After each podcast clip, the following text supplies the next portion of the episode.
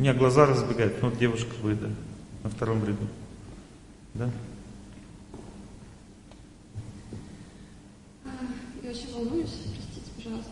Я сейчас тоже буду волноваться. Я очень благодарна вам за ваши лекции. Я совсем недавно начала их слушать. К сожалению, обстоятельства жизни меня как-то Заставили, да? привели к вам. Я очень благодарна за это. А, От меня ушел муж.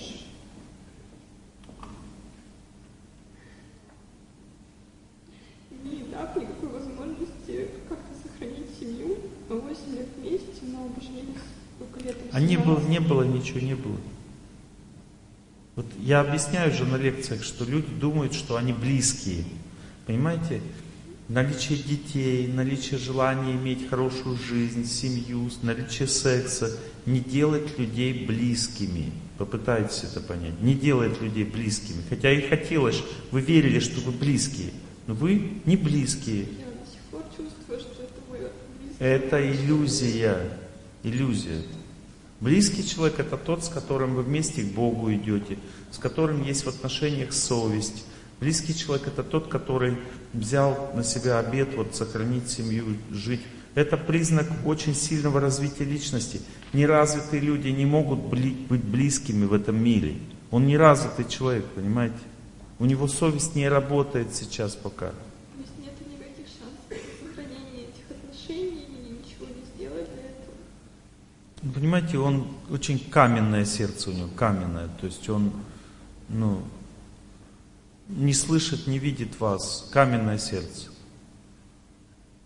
Бог сильно его будет наказывать за то, что он сделал. И когда его Бог сильно накажет, то он тогда захочет уже что-то, может быть, захочет к вам назад. Но это будет поздно, понимаете, потому что это произойдет только через пять лет. А вы в это время уже будете замужем за другого человека. Еще и ребенка родите от него. Я понимаю ва- ваше состояние, потому что вы верили в человека, а надо верить в Бога. Бог вам показал, в кого надо верить. Когда человек верит, вера это суть жизни, это знаете, как вот вершина горы. Когда человек верит не туда, то вся жизнь разрушается. Вера это как настройка жизни, понимаете? Нельзя верить в человека. Не надо думать, что ты вот человека веришь, и все, дальше у тебя будет все хорошо. Верить надо в Бога, человеку служить. Даже если я буду сейчас молиться за нашу семью, за наши отношения, это не поможет. Надо молиться за семью, за ваши отношения. Вам поможет. Это не поможет сохранить и вернуть его. Ну, я не знаю ваших способностей. Сейчас вот я вижу 10% от того, что, что он вернется, и 90%, что Бог вам даст хорошего человека. И вы потом будете рады, что так получилось. Но сейчас вы протестуете против того, что ваша жизнь разрушена, личная.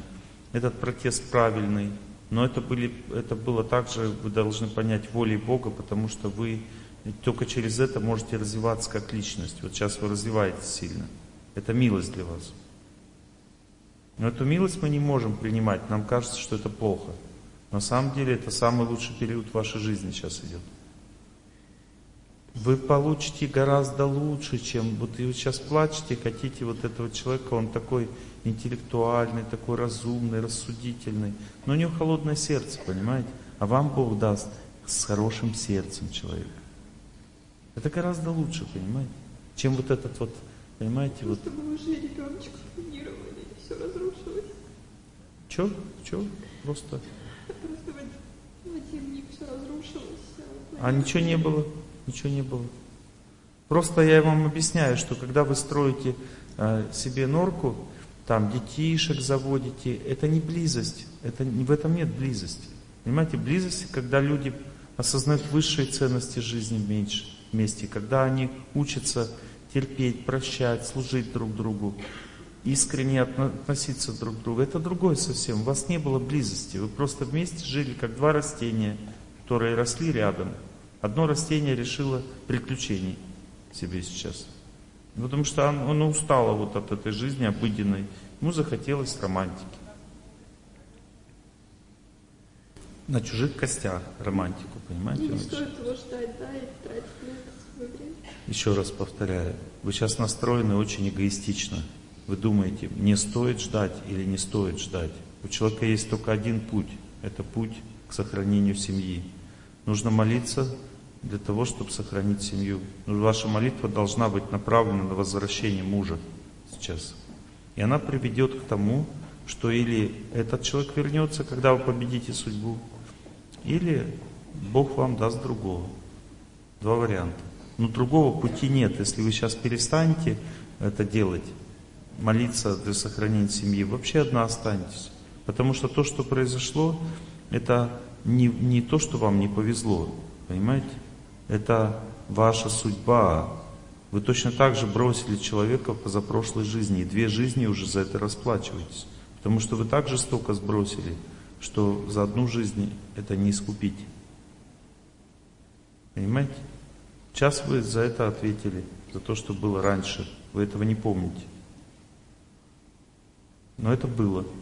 И вот все, что вы, отчаяние, вот эта вот несправедливость, которую вы чувствуете, вы чувствуете это свое, свое собственное поведение, которое вы раньше э, совершили. Вот всю эту несправедливость, отчаяние, это все ваше, это не его.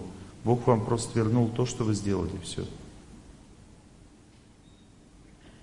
Понимаете? Надо все принять, все, что происходит. Принять судьбу. Не плакать, не печалиться, не отчаяться. Принять, молиться, чтобы найти силы жить дальше. Потому что вы не хотите жить, а это неправильно. Все, что произошло, так бывает. Надо дальше жить.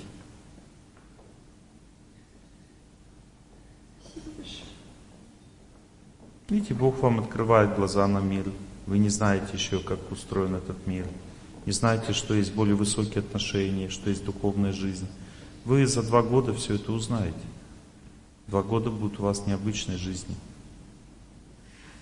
Вы уже так потом больше никогда не будете так развиваться, как за эти два года, которые сейчас предстоят вам.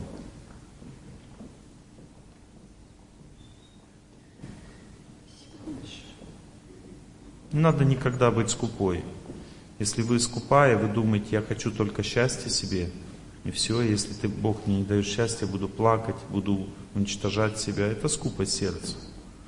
Вы примите то, что Бог дает, потому что мы не знаем, э, что ценнее. Вот эти страдания, которые вы сейчас испытываете, или то счастье, которое вы испытывали до этого. Это счастье, это было просто сном. У вас не было никакого развития в это время, просто наслаждались жизнью. Все. Человек должен развиваться. Но сейчас вы развиваетесь. Разве это плохо? Почему вы плачете? Хотите наслаждаться? Больно? Больно, потому что вы верите не в Бога, а в человека. Вы обожествили человека. Давайте проверим звук.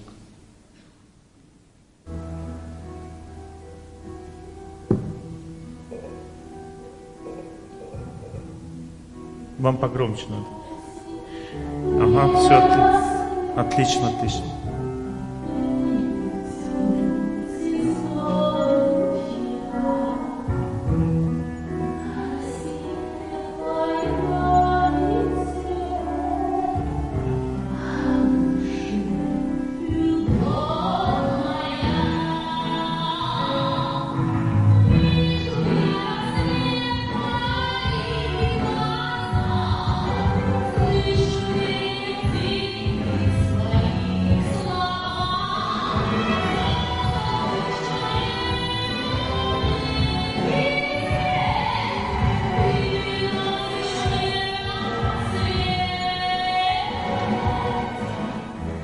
Рассвет приносит человеку?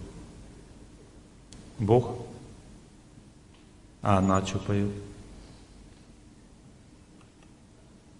Она поет, что человек приносит рассвет. Пение птиц слышу в твоих словах. Пение птиц.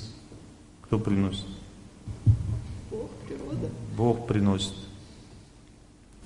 Солнце луч. Кто приносит? И свет кто приносит?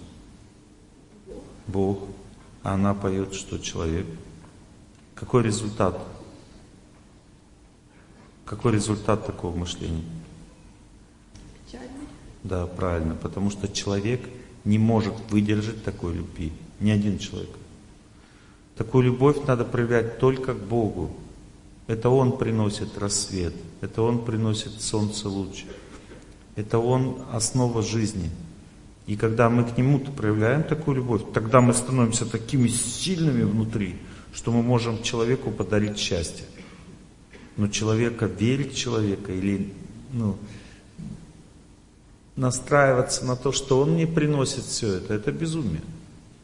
Потому что человек несет нам только судьбу и возможность послушать ему. Все остальное приносит Бог. И даже любовь к человеку несет Бог. Эта женщину Бог наделяет чистотой, красотой, мужчину силой, разумностью, рассудительностью. Бог это все делает. Мы должны видеть этот мир, правильно учиться. А вы все это в человеке как бы собрали.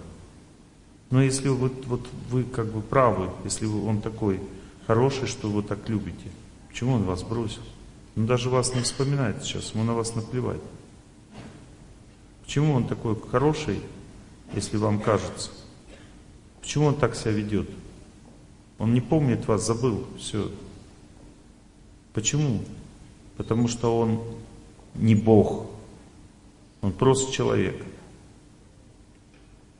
Он сейчас оброс вожделением просто, живет в наслаждении, наслаждается другой женщиной, забыл про вас. Я только сегодня узнала, что есть другая. Я тоже только сегодня узнал.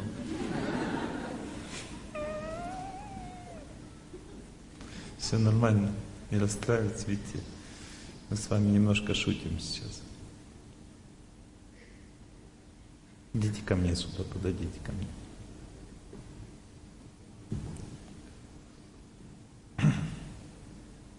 Сюда вот заходите, где там, вот туда, туда можно зайти.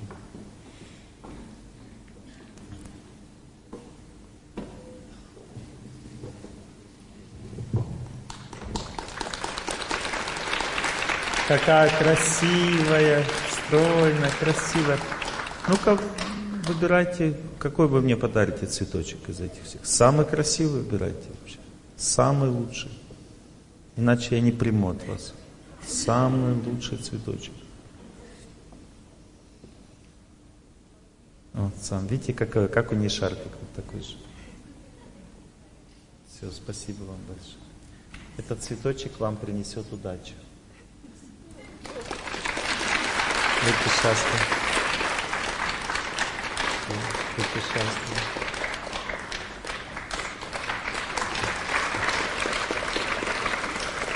Красивая, стройная. Хорошего мужа получит, такого разумного, серьезного такого. Он вообще не понимает, как жизнь устроена, не знает, что Бог ей уготовил гораздо лучше, чем то, что есть сейчас, гораздо лучше. Бог очень милостив, Он всегда человеку дает лучшее, а не худшее. Если человек искренне, правильно живет, искренне человек всегда получает лучшее, а не худшее.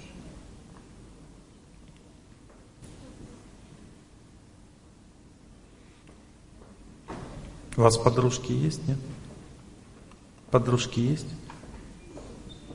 Нету? Не очень, да? Ей нужна подружка сейчас. Кто хочет быть подружкой? Вон, вон девушка в очках. Вот. Вон, смотрите сзади, вот сзади. Вот она будет ваша подружка. Подойдите к ней после лекции. О, это хороший знак. Это все. Это значит, что точно все будет нормально. Все. Что, стул, что ли, сломался? Да? Назад его поставьте туда, как бы, сделайте его назад. Все, видите, это хороший знак, это признак того, что старый стул сломался, теперь новый стул у нас. Нам не нужен старый стул. Все.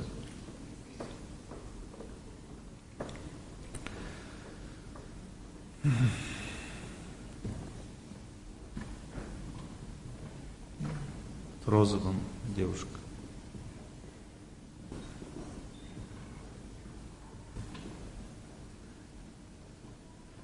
Тоже плакать, что ли? Сразу? Еще не спросила, уже плакать. Добрый вечер.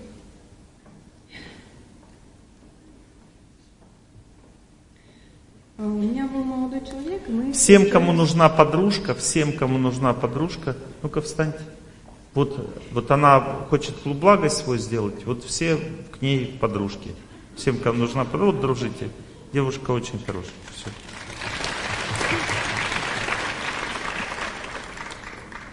А, у меня был молодой человек, мы встречались э, полтора-два года, потом наши отношения совсем испортились, мы расстались. Э, я начала активно слушать, читать э, лекции, не только ваши, и он э, знал, стал снова за мной ухаживать. Да, да, да, да, да, там такая судьба не сильно тяжелая. Да, э, все хорошо, он изменился, стал таким мужественным. Ну, прям... Но любовь прошла, да? Нет, мы планировали пожениться, но он умер. Не умер, а получил другое тело. Нет смерти в этом мире. Все живые, все живут нет смерти. Да, есть еще такой нюанс, он ушел из этой жизни в невежестве, и меня... Ну и слава Богу, перекреститесь. Вот представьте, что если бы вы поженились, это произошло. Да, я понимаю. Значит, все нормально, Бог вас спас.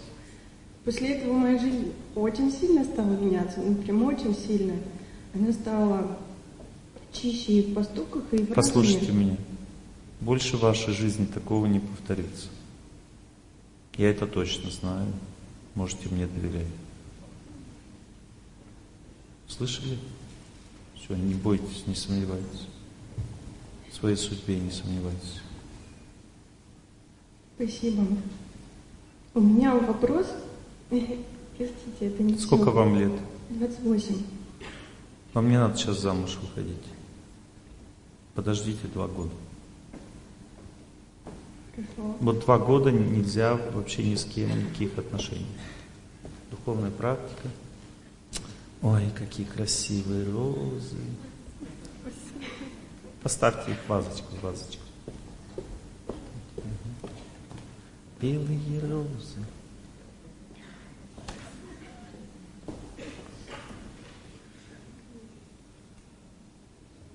Надо подальше, значит, вазу двигать, они высокие очень, закроют. Туда вот, ко мне прямо вот сюда вот. Не, не, не, прям, можно подзайти туда и прямо вот сюда двигать, потому что иначе не видно людей. Спасибо вам большое. Будьте счастливы.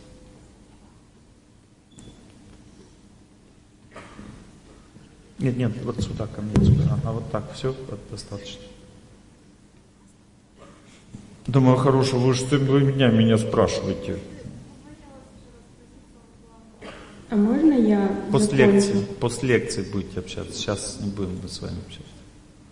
У меня вопрос. Я очень много думаю сейчас о нем. И эти мысли, они не светлые, они такие добрые. Послушайте меня, надо не думать. Ему нужна помощь, и он с вами связан, за него надо молиться сейчас. Полгодика отдать ему, вот молиться, молиться. И есть э, причина, почему так получилось. Вот причина заключается в том, что вы с этим человеком уже были знакомы в прошлой жизни. И вы ему задолжали долг. Понимаете, вот сейчас над молитвой это долг отдать. Иначе вы так и будете думать о нем и думать, потому что ему нужна помощь. Ну, да, я не хочу, я хочу закончить эти отношения. Не закончите, надо молиться, молиться до тех пор, пока сердце у вас не успокоится. Это значит, что ему помощи достаточно уже. И все, и дальше пойдет ваша жизнь спокойно. Не называется закончить, это означает помочь человеку. Надо помочь ему. Только вы можете ему сейчас помочь. Он нуждается в вашей помощи. Я это чувствую. И вы это чувствуете сердцем своим. Не скупитесь в помощи человеку. Помогите ему. Молитвой. То есть можно помочь только думая о Боге. Не о нем надо думать, а о Боге. Потому что о нем вам будет невыносимо думать. Но вы о нем не думайте, вы думаете о Боге, молитесь и говорите, это для него во время молитвы. Богу это для него. А думать надо о Боге, не о человеке. Спасибо большое. Когда человек думает о Боге, девушка, куда, куда увели? Когда человек думает о Боге, он становится счастливым. Несмотря ни на что, что происходит, он становится счастливым. Думайте о Боге, ищите светлых друзей себе. Так надо жить. Человек так должен жить. И все, что происходит, это все милость Бога. Но ее мы сразу не можем понять. Это невозможно. Кажется, что все разрушено, но на самом деле все только начинается. Понимаете, а этот человек, он недостоин вас. У него нет совести. Понимаете? И Бог ему заставит эту совесть получить. Через пять лет он раскается в своем поведении. Но вам он уже будет не нужен в это время, потому что Бог вам даст лучше. Понятно? Ну вы, вот вы, да. Здравствуйте, спасибо вам за ваши лекции и за вашу онлайн-платформу. Недавно начала изучать. Вот, кстати, вещь. кстати, вот э, у нас есть онлайн-семинары. То есть некоторые люди думают, Олег что так редко приезжаете. У нас, у меня есть возможность с вами общаться раз в месяц, два дня, субботу, воскресенье. У нас есть возможность общаться, то есть создаются маленькие группы, можете у себя дома создать такую группу. И прямо люди приходят в эту группу и со мной общаются. Это платно, но дешевле даже, чем сейчас вот. Ну то есть можно раз в месяц со мной общаться, и каждая группа получает возможность со мной поговорить. Один человек из группы со мной общается. То есть мы это не, не онлайн, это не запись, это беседа прямо. И, а? В группе, ну, по 15 человек где-то, можно меньше, некоторые по 5, по 10 человек. То есть просто можно вот так общаться. Это так. можно видеть в других городах. Я пока один раз только была. Да, и можно и другие города. Очень как бы такое хорошее общение. Такая а, же лекция, как здесь, разницы нет. Единственное, что меня потрогать нельзя, и все. Цветочки не раздаем там, но там по-другому, другое счастье. Да? Как правильно желать чего-то, если визуализация это иллюзия, это грех, а в молитве мы думаем о Боге и не думаем о том, ну, там, я хочу чего-то определенного. Как правильно желать? Желания не отменены. Желание – это естественная вещь человека, это нормально. Надо просто понять, что когда ты чего-то желаешь, нужно переключиться с этого желания на действие, на поступок. А действие всегда надо направлять на благо людей. Это самое лучшее действие. Все люди, которые на свое благо действие направляют, они не сильно приобретают от этого. Даже если ты на свое благо действие направляешь, работать идешь, все равно отвлекись от себя и делай счастье, приноси другим. Это самое лучшее развитие для человека. Вот если на работе человек о всех заботится, он лучше всех разовьется на этой работе. Понимаете, всегда даже осуществляя свои желания, нужно учиться забывать о себе, потому что всегда судьба заставляет помнить именно себя и о себе. А надо учиться отвлекаться от себя на природу. Отвлеклись на природу, получили счастье. Вот я сегодня пошел, здесь говорят, что в каналах вот в этих вот, да, ну вот эти вот, ну то, что по всему Питеру, вода плохая, грязная. Мне не надо купаться. Я пошел купаться в этом воде. То есть я пошел, оделся как-то, потом сначала привыкли ноги у меня, несколько раз их засунул. Там утки, утки увидели, начали крякать на меня, смотрят. Кря, кря такие, то есть тоже подбадривают, говорят, залазь. Вот. Я залез, там несколько секунд в воде посидел, вы, вышел, просто как заново родился. Вода всегда это вода, понимаете, она приносит человеку чистоту, любовь. Понимаете, я прям чувствую себя отлично, как будто я не ездил и не проехал 15 тысяч километров. Понимаете, вот я чувствую себя отлично, потому что я люблю природу. Понимаете? Надо отвлечься от себя на природе. Мы даже вот ходим по природе и думаем о себе все время. А надо отвлечься, надо ее любить, видеть ее. Это тоже служение. Отвлечься от себя в отношениях с людьми, и тогда ты побеждаешь судьбу всегда. А желания, они будут осуществляться все. А их никуда мы не денем в жизни. Они все равно есть, просто о них надо поменьше думать. Надо, они есть и пусть есть. Вот желание это означает судьба. И ты ее должен побеждать. Побеждай ее. Не стесняйся, но побеждай добрыми делами. Забудь про себя. Спасибо. Второй вопрос можно? Самое лучшее думать о Боге, когда ты побеждаешь судьбу. А, когда мы любим кого-то и воспитываем кого-то, мы должны быть строгими с человеком. Как не перейти грань из строгости в жестокость или... Вы не, не сможете не перейти, потому что мы всегда привязаны к человеку. Привязанность рождает боль, жестокость, злобу. Привязанность означает желание счастья от человека. Это желание возникает само собой. Мы не можем его контролировать. Оно само собой возникает, и поэтому ты раздражаешься, когда человек не выполняет твое желание. Но потом надо извиниться. Вот это правильный подход жизни. А желать сразу прыгнуть на девятый этаж, это неправильный подход, потому что не гневаются, не раздражаются только святые люди. Они ничего не желают, они хотят только служить, любят Бога. И святость это приходит потому, что Бог открывает им себя. Они вот по-настоящему начинают любить. А любовь к Богу, она просветляет человека, делает его независимым, как любовь к человеку, а делает его, наоборот, свободным. Он становится таким счастливым, сильным, жизнерадостным, готовым давать очень много другим. Так действует любовь к Богу. И мы должны ее достигнуть. Но только когда Бог сам откроет нам себя. А до этого времени мы должны просто из чувства долга служить людям, Богу и ждать этого момента. Спасибо. Здравствуйте, Олег Геннадьевич. Спасибо вам огромное за ваш труд. Я вот уже тоже около полугода слушаю ваши лекции. Очень сложно перестроиться. Ну, я вы знаете, это, это очень необычно, что вы слушаете мои лекции.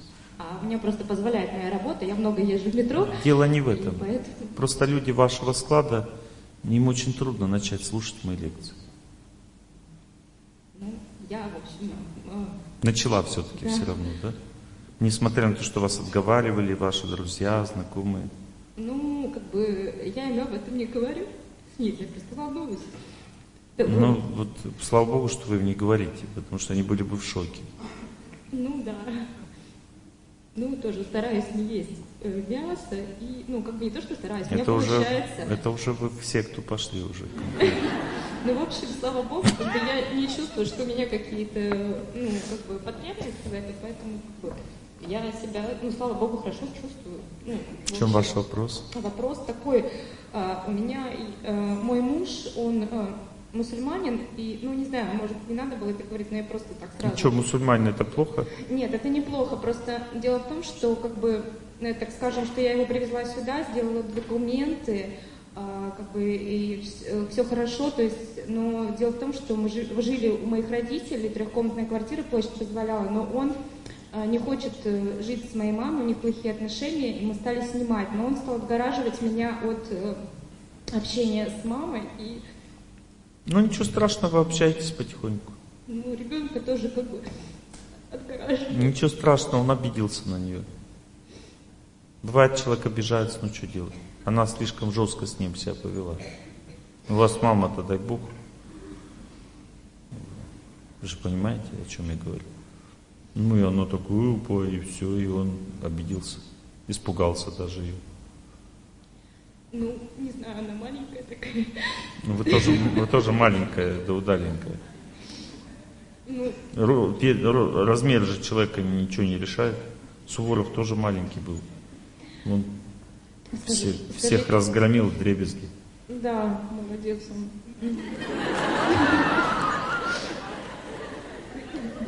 Да, великий человек. Скажите, а нам дальше снимать или все-таки потом переехать к родителям? Потому что я ну, ощущаю, что не хватает ну, родителей. Вы никогда не переедете к родителям. Это невозможно. Такова ваша судьба. А еще я пыталась уйти от мужа где-то неделю две назад, уехала в Беларусь к бабушке, потому что... Вот это правильно, молодец. Уйти от мужа это самое правильное решение вообще, супер. Но он сказал, что он не сможет жить без нас, без дочки и без меня. Вот, вот и хорошо, что попыталась уйти, чтобы понять, насколько Бог дал хорошего человека. Но он меня при этом Сейчас я вернулась, но меня особо никуда не пускают. Я человек общительный, я люблю общаться с А подругами. как вас пускать-то? Дуру такую. Я имею в виду с подружками общаться. Да Даже как куда пускать-то? Вы сбежали от мужа. Куда пускать? Мозгов нет совсем.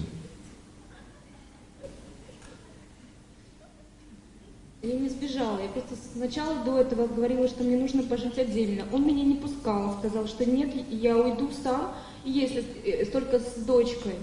А если ты хочешь Все, уходить... перестаньте глупости делать. Живите, как он, ну, пускай успокоится человек.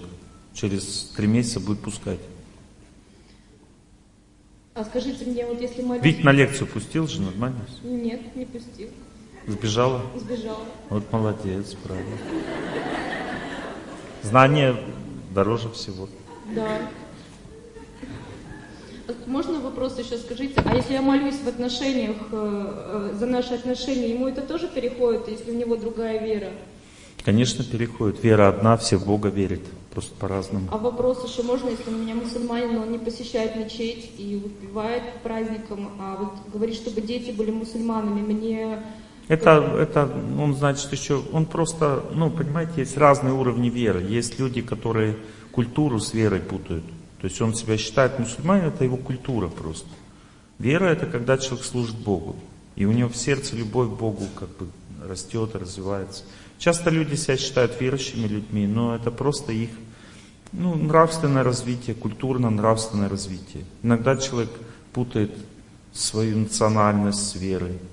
Иногда культуру с верой путает. Так а что мне за ребенка, как молиться? Я просто не знаю, потому что если он сказал, что дети должны быть мусульманами, значит... Пускай будут мусульманами, нормально.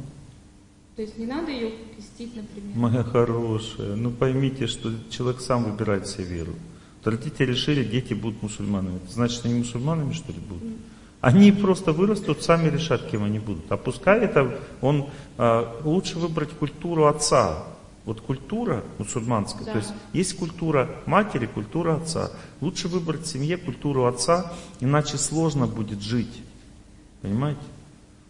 То есть выбирайте культуру отца, вы живете в его культуре. Ваша вера, допустим, ваша вера, ничего страшного. Вот, его вера, и культура отца в семье. Дети вырастают в его культуре просто. Скажите, А потом дальше они сами выберут, какая у них будет вера. Вы можете при этом свою веру не скрывать, показывать им, рассказывать. Тоже это нормально, Да, когда это люди видно. растут, и они видят, что есть такая вера, есть такая. Это образованность, хорошая образованность человека. Скажите, а это вот мой человек по судьбе? Да, или конечно, я все-таки могу конечно. найти лучше? Я к тому, что... Ну что вы просто- смеетесь? Ну вы сами все так думаете. Да, И при этом как бы она вот честно сказала, что она вот так думает. А вы все остальные так же думаете, но, но смеетесь над ней. Кто вот, кто вот не думает о том, что может лучше себя найти? Поднимите руку. Ну всего, видите, всего там 20 человек подняло. Остальные все так же думают. Просто очень тяжело, имею в виду, жить в таких рамках, потому что я очень общительный человек, и я себя подавляю. Он вам расширит рамки с помощью вашего воспитания его. Женщина намного сильнее мужчины. Ей только кажется, что он сильнее сначала. Давайте разберем эту тему, да? Хотите? Можно еще последний вопросик по поводу жилья? То есть нам нужно снимать, не, возвращаться к родителям, да? Ну, у вас будет свое жилье со временем. То есть купить... э, У вас будет жилье, все нормально. Не С волнуйтесь. родителями уже все, точно нет, да? Не, не надо возвращаться, то только... Вашу маму было. не переделаешь. А он так не сможет такое отношение к себе терпеть. То есть, Не очень жесткий стиль. то есть мне нужно, получается, как бы идти немножко против родителей, чтобы быть с ним, Не, потому не что надо- мой по судьбе, да? Не надо мужчина. против, э, против родителей, не надо идти, надо их любить, по-доброму относиться, но а, они должны благословить вас на вашу судьбу. У вас такая судьба, вот вам, это ваш человек. И он самый лучший человек в вашей жизни, самый лучший. Если вы, не дай Бог, оставите его, будет хуже, намного. Этот человек самый лучший. Вы же сами знаете, посмотрите все в сердце. Вы же видите, что он самый лучший. Он вас любит. Он такой заботливый, глубокий, разумный. Чего вам еще надо? Чтоб везде пускал. Общаться. Ну, бестолково. Ну же не бывает так в этом мире, чтобы все было вот прямо со всех сторон хорошо. Ну что-то... Самое главное это с родителями то, что отношения. Он ревнует очень дочку нашу. Самое главное, вы должны понять, что ваша судьба через что-то должна отрабатываться. Если все хорошо, ну где-то должно быть плохо. Угу. Угу. Я молюсь. Вот, молитесь, все. Даже не думайте бросать мужа. Это для вас большой грех. И глупость необычайная. Но он постепенно исправится, пить перестанет со временем. Он будет развиваться скоро. Под вашим влиянием. А можно спросить еще последний вопрос? У него в груди вот все время болит, и мы бегали по врачам, он не знает, что это. Надо не по врачам бегать, а по, по, по лесам. У него там напряжение просто, там напряжение в груди, и если он будет бегать больше 8 километров, он вылечит эту болезнь. Ясно. Спасибо вам огромное. Все, мои хорошие, лекция.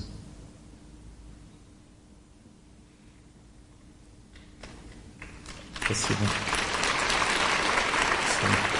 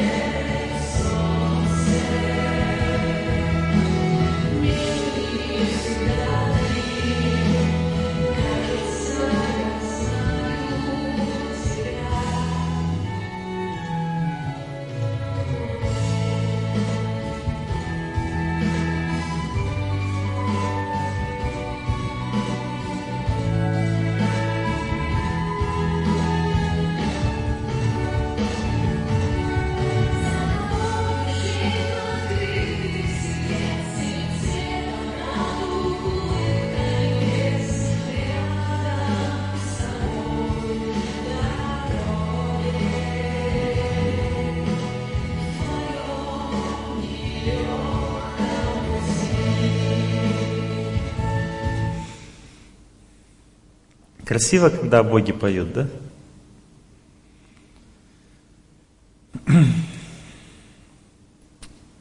Так мы с вами изучаем судьбу, семейную судьбу. В этом изучении мы должны... Какая хорошая, спасибо вам за цветочки, будьте счастливы.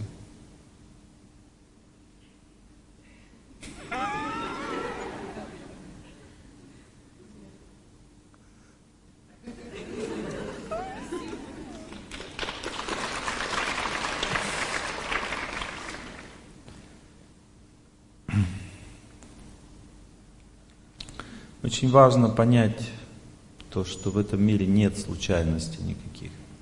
Бог дал человека, как бы он себя не вел, это судьба.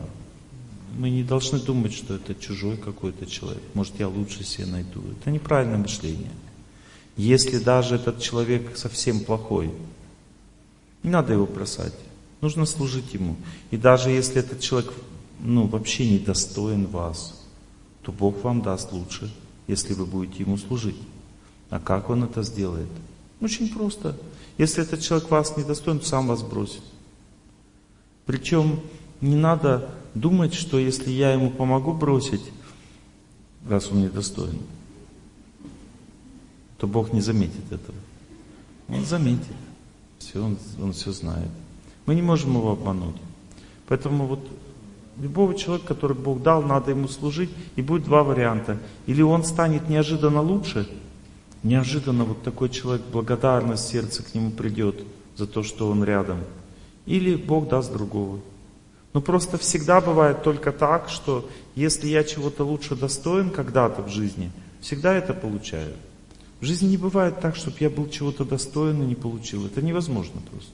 Просто невозможно. В этом мире все соткано только из справедливости. Не надо в этом сомневаться. Вот все люди получают только справедливость в своей жизни, ничего, ничего больше. И если вы будете сомневаться сильно в справедливости этого мира, в отчаяние будете ходить, в это время вы разрушаете свою жизнь. Но так как жизнь у нас имеет вечную природу, разрушив это тело, вы получите следующее. Но судьба от этого не поменяется. Вот с какого момента вы закончили, с такого начнете свою жизнь. Поэтому это не вариант вообще как бы в отчаяние входить, проклинать свою судьбу, это вообще не вариант. Это просто истерика, понимаете? То есть надо жить дальше и понять, что Бог нас ведет по судьбе, не зря все происходит в этом жизни. И чем хуже, тем лучше. Вот ситуация очень плохая, когда это значит, что я чего-то очень сильно должен понять или должна понять в жизни. И когда я понимаю, тогда сразу все разрешается, ситуация становится лучше. Так действует судьба в жизни. Она вот такую природу имеет. Но часто, понимаете, когда судьба нам что-то дарит хорошее, мы начинаем наглеть. Мы сами этого не замечаем, но начинаем наглеть. Женщины часто не понимают, что мужиков хороших очень мало. Вот хороших очень мало. Особенно если мужчина хочет семью сохранить, хочет, чтобы жена рядом была, чтобы ребенок, как бы, понимаете, само вот это желание, это большая редкость, потому что многие мужчины вообще наплевать. Рядом жена, не рядом, вот уходишь, уходи. Там, понимаете? Ну, то есть мы не ценим, мы никогда не ценим то, что у нас есть в жизни, а то, что у нас нет, мы мечтаем об этом. Так проходит наша жизнь. Это тайна, понимаете, это большая тайна понять, что Бог нам дал. Потому что к этому быстро привыкаешь. У женщины есть определенная картинка внутри. Она себя видит красивой, очень деликатной, нежной, утонченной. Она очень хорошо видит свои качества характера. И она не знает, что мужские качества характера, они скрыты от глаз. Разумные, мудрые женщины это понимают. И поэтому они уважают своего мужчину, несмотря на то, что он в жизни ошибается, делает глупости. Это можно сравнить с тем, как вы любите своего ребенка, сына. Вот если у вас есть сын, вы будете видеть, что внешне он ведет себя абсолютно как безумец. Делает какие-то глупости. Вот. Смешно даже смотреть. Но внутри вы знаете, какой он человек. Он очень хороший человек внутри. Так устроен мужчина. Понимаете, все мужчины, они изнутри хорошие, а снаружи могут быть плохими. Вот, допустим, вчера я раздавал цветы, все мужчины стояли сзади. Они не подходили, чтобы получать цветы, потому что они хотели, чтобы женщины получили цветы. Представляете, какие они хорошие люди. Вот женщин никто так не хотел, они все хотели цветочек. Все мужчины, они стояли и смотрели, что я раздаю женщинам именно цветы. Представляете, какие хорошие люди, женщины. Вот. Надо это так видеть. Понимаете? Надо видение развивать все правильное, потому что если женщина начинает думать, что вот мне что-то достался плохой какой-то, она внешние вещи смотрит. Потом что в жизни получается? Бог у нее забирает этого мужчину и его дает другой женщине, которая больше ценит мужиков.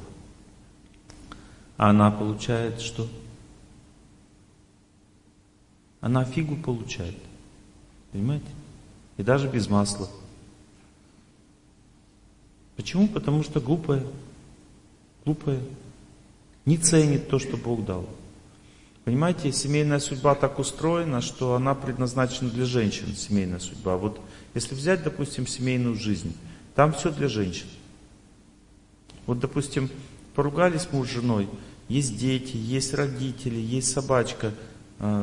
На чьей стороне все эти люди будут? На стороне женщины. Даже собачка будет гавкать на мужа, когда он ругается с женой, которая в доме живет. Она не одобрит этот поступок, понимаете, с его стороны. Хотя он может быть прав. Видите, все на стороне, все в семейной жизни на стороне женщины. Но создать семью женщине в 10 раз сложнее, чем мужчине. И если она разрушает семью, и в 10 раз сложнее, чем мужчине, новую создать. Еще больше потом тяжелее становится. Но женщина этого не понимает, у нее в психике так устроено все. Она думает, да блин, я такая красивая, но неужели я себе мужика не найду? Не найдешь. Понимаете, потому что счастье семейной жизни – это привилегия женщины. И женщина должна сильно добиваться своего счастья семейной жизни, сильно добиваться, сильно трудиться для этого. И когда Бог ей дал человека – не надо думать, что я и лучше могу себе найти. Это полная иллюзия. Вот кого дал, это и есть твоя награда. И теперь надо из него делать конфетку. Вынь золото из грязи да помой. Вот, вот мужчины так сотканы, что они или туда, или сюда. То есть его надо перенаправить, его жизнь надо поднять вверх. То есть нужно вдохновлять его, чтобы он развивался. Как только он встанет на путь развития мужчина, дальше можешь расслабиться. Он сам пойдет вверх и все сделает в жизни. Но помочь ему развиваться очень трудно, потому что ну, вот это, в этом проблема мужского начала. Оно или деградирует, или прогрессирует. И только женщина может мужчине помочь прогрессировать. Понимаете? Поэтому семейная жизнь так устроена у всех людей, которые еще не работали над собой или только начали работать над собой. Так устроено, что мужчина ну, похуже себя в жизни ведет, чем женщина. Ну, практически у всех так устроено, за редким исключением. Понимаете? И женщина, поэтому женщин больше на лекции приходят. Почему? Потому что им надо сначала поднимать свою семью, надо самой молиться, надо духовной практикой заниматься, надо работать над собой и как бы терпеть унижение, а, которое она, жена испытывает от мужа. Понимаете? Потому что если касается личной жизни, то у женщины все так устроена в психике, что у нее все выше, чем у мужчин. Понимаете? Есть половые центры, женские мужские. Женские половые центры чище воспринимают даже секс, чем мужские. Для мужчины секс это грубое такое наслаждение. Для женщины более чистое.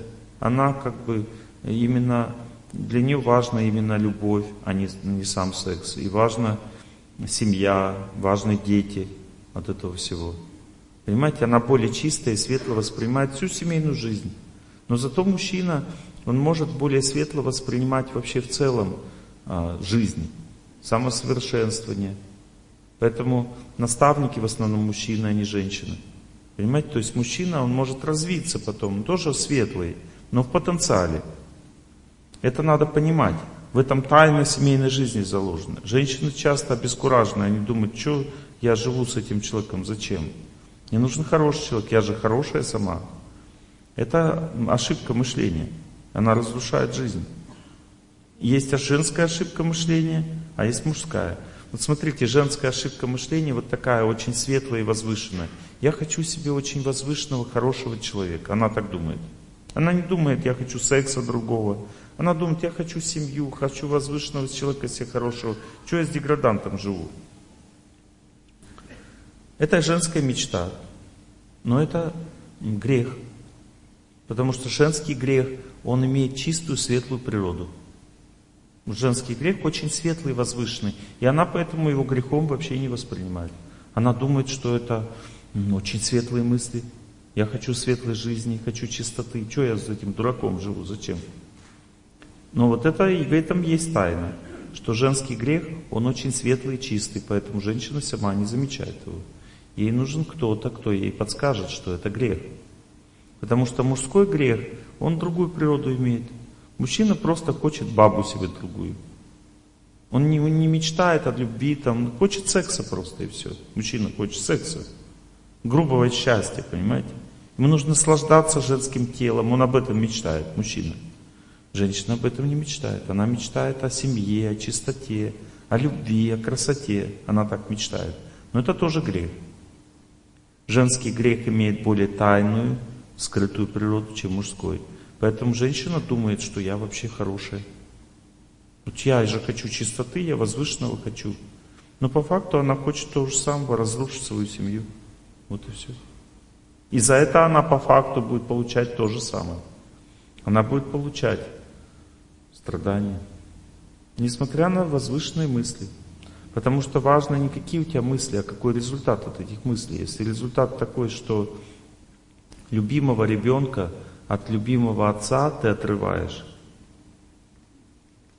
ты разрушаешь вот эту любовь между этими двумя людьми просто из-за своего эгоизма. За это Бог тебя будет сильно наказывать. Когда взаимная любовь есть, понимаете, ты берешь ее, грязь, ради того, чтобы не было хорошо. Я хочу с мамой общаться. Страшно. За это придется отвечать очень сильно по полной программе потом. Видите, мы этого не понимаем. Мы как бы видим часто какие-то поверхностные вещи в жизни. А глубокие не видим, потому что мы не видим замысла Бога. Женщина, если бы она не верила в свою чистоту, она бы не была красивой. Почему вот все любят женщин? Потому что она вот верит в свою чистоту. Бог так специально сделал, чтобы она была красивой, поэтому Он дал ей веру в себя. В свою, вот она смотрит на себя, думает, Господи, какая хорошая. Это нормально. Это, вот это мужчин, мужчин тоже вдохновляет. Она сама так о себе думает, и они все остальные также думают. Женщина должна радоваться своему женскому началу. Она должна вот быть красивой, жизнерадостной, радоваться своему женскому началу. Женщина должна. Это хорошо. Но она должна при этом понимать, что в этом есть еще и обман. Не только вот прямо все правда, а есть обман. Вот, допустим, женщина обижается, а мужчина гневается. Вот правда, гнев это такая грязь вообще, гнев, он там кричит, что-то ругается. А я что плохого сделал? Я просто обиделась на него. С точки зрения Бога, это одно и то же. Гнев, обида – это одна и та же энергия. Бог это воспринимает одинаково, понимаете? И наказывать будет одинаково за эти два поступка. Но воспринимаются они по-разному. Женская обида – это что-то хорошее воспринимается – а мужской гнев что-то плохое. Понимаете? Одну сторону медали описали, теперь вторую описываем. Понимаете, мужчины очень сильно удивляются женской глупости. Очень сильно удивляются. Думают, Господи, ну, ну как вообще можно быть такой глупой мужчиной? Он чувствует себя очень разумным мужчиной. Он думает, Господи, ну я он вообще он просто дом советов. И все, что Олег Геннадьевич говорит, я уже знаю. Чего они, женщины, так удивляются? Это же так элементарно, все понятно, то, что он говорит. И это факт. Мужчины очень разумные люди. Но есть в этом иллюзия определенная. Знаете, в чем иллюзия заключается? Мужчины часто путают поведение с восприятием мира. Вот женщина в поведении, она очень хаотичная, потому что ее психика, она очень беспокойная. Сама по себе энергия любви, она делает женщину беспокойной, потому что женщина родилась для любви. Энергия любви имеет тонкую природу, очень ранимую. И чувства для того, чтобы любить, должны быть сильными. Когда чувства сильные, а энергия тонкая, получается ну, как бы неуправляемость, неустойчивое состояние. Женщина, как бы, она очень импульсивная по природе. У нее ум беспокойный, то есть ее туда тянет, сюда тянет. Часто это ее обескураживает. И мужчина думает, ой, какая глупая, Господи, ну, ну ты что, не понимаешь, что вот так надо? Мужчина от женщин говорит. Это иллюзия. Потому что поведение само по себе женщины может быть хаотичным, но у нее в сердце есть глубокое чувство истины, которого у мужчины нет. Потому что разница колоссальна в состоянии разума. Разум мужчины соткан из воли, из решимости, из желания побеждать. Или разочарование, наоборот. То есть, ну, может и туда идти, и туда. Но разум мужчины – он имеет природу движения, силы. Или сила в грех идет, или сила в развитие. Куда-то она идет. Но разум женщины имеет природу чистоты, а не силы. И если мужчина не уважает чистоту, то он становится неудачником. Потому что именно женщина подсказывает мужчине, куда надо двигаться в жизни. Она чувствует это лучше в 10 раз, чем мужчина. Именно женщина знает, куда надо двигаться. Но мужчина, он уверен, что она, ну, из-за ее поведения, что она туда-сюда метается сама в жизни, значит, она ничего не знает, он думает. Да, женщина, ей трудно контролировать себя, женщине, но это не мешает ей видеть истину. Она видит, но сделать ничего не может. Мужчина может сделать, но делать не то, что надо. Когда вместе они объединяются, получается разум. То есть, когда мужчина слушает женщину, он доверяет ее словам. Это наперекор логике идет. Вот, допустим, мне жена что-то говорит, я просто делаю, как она хочет, и все. Нелогично. Логично вообще, абсолютно нелогично то, что она говорит. Я так делаю. И потом нахожу логику в этом все. Например, когда у меня ну, глаз напряженным был, неплохо с глазом было. Она говорит, ты понимаешь, что с твоим глазом? Я говорю, понимаю, там спазмы, там то-то, все, я все понимаю. Она говорит, пойдем к врачу глазному. Я говорю, что мне идти, я сам врач, я вижу весь свой организм, что мне туда идти? И она меня заставила идти, я сказал, хорошо, я иду. И он мне поставил повышение глазного давления. Я не понимал, что спазмы приводят к повышению давления, оказывается. А повышение давления означает отслойка сетчатки. И меня жена спасла от болезни тяжелой. Потому что я не придавал ей большого значения. Так мужчины все живут. Они чувствуют, что у них происходит, допустим, в жизни. Но значения они не придают, а женщина придает. То есть она знает результат уже заранее. Если мужчина не, не реагирует на ее, слов, на ее слова, значит он получает очень тяжелый результат в жизни. Потому что мужчина болеет только в реанимации. Если женщина ему не поможет, болеть где-то в другом месте. А если она ему помогла, и он среагировал, значит он мудрый человек. Женщина, если даже у вас муж не мудрый человек, а редко люди бывают мудрыми, правда? Вот, тогда вы можете ему помочь, зная свою природу женскую, что самое лучшее у женщины это чистота ни беспокойство ее, ни суетливость, ни обидчивость. Самое лучшее у женщины – это чистота. Поэтому, если вы чувствуете, что с мужем что-то не так, по-доброму продолжайте помогать ему, настаивайте. Не бойтесь ему говорить правду, продолжайте, потому что своей добротой вы сможете постепенно, постепенно, постепенно ему помочь.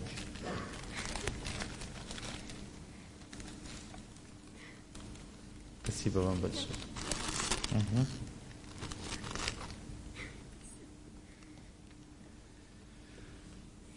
А у нас есть организатор, надо поставить вазу цветочки. Лучше на сцену я так не брошу так много, тут вообще целая куча.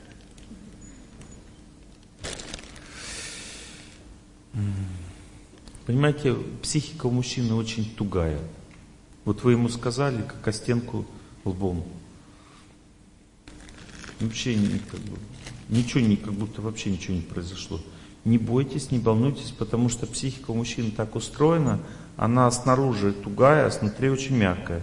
И вы ему сказали, если по-доброму, не настаивая, то это самый эффективный будет способ. Понимаете, нужно мужчине так говорить, чтобы Внешне как будто ничего не произошло. Очень аккуратно, по-доброму. Должно проникать сразу внутрь слова. Если вы эмоционально говорите, от него отскакивать будет. А если вы будете говорить по-доброму, мягко, спокойно, то ему внутрь туда оп, капнуло. Потом еще раз капнуло, потом еще раз капнуло, и постепенно до него дойдет. Так женщина управляет ситуацией в доме. Она потихоньку все решает. Допустим, э, вам надо, допустим, к маме ходить. Замечательно, потихонечку, по-доброму. Примите судьбу сначала. Примите, что он не пускает к маме, значит, так действует ваша судьба. Это не муж виноват. Потом потихоньку, потихоньку, потихоньку. И раз, и как бы он согласился. Все. Почему так происходит, я вам сейчас объясню. Теперь надо потом вазочку подвинуть вот сюда ко мне. Ага. Вот. Я сейчас вам объясню, почему так происходит. Потому что а, судьба всегда имеет скрытую тайную природу. Вот мы противоположные. Понимаете, вот ну, человек, не имеющий знания, не может изменить свою жизнь. Нужно изучать, как правильно. Вот, допустим, как помочь женщине. Всегда правило одно. То есть судьба всегда что делает? Она напрягает человека и говорит ему, что у тебя ничего не получится. Вот, допустим, если у вас сейчас судьба на вас подействовала, она три вещи делает. Первое, напрягает человека, ему плохо становится от действия судьбы. Второе, она говорит ему, у тебя ничего не выйдет, ты не сможешь ничего изменить. Судьба так делает. Это второе, что она делает. И третье, она делает что? Он виноват. То есть судьба, знаете, как хитрый способ, самый хитрый способ, чтобы тебя не победили, это перевести стрелки на кого-то другого.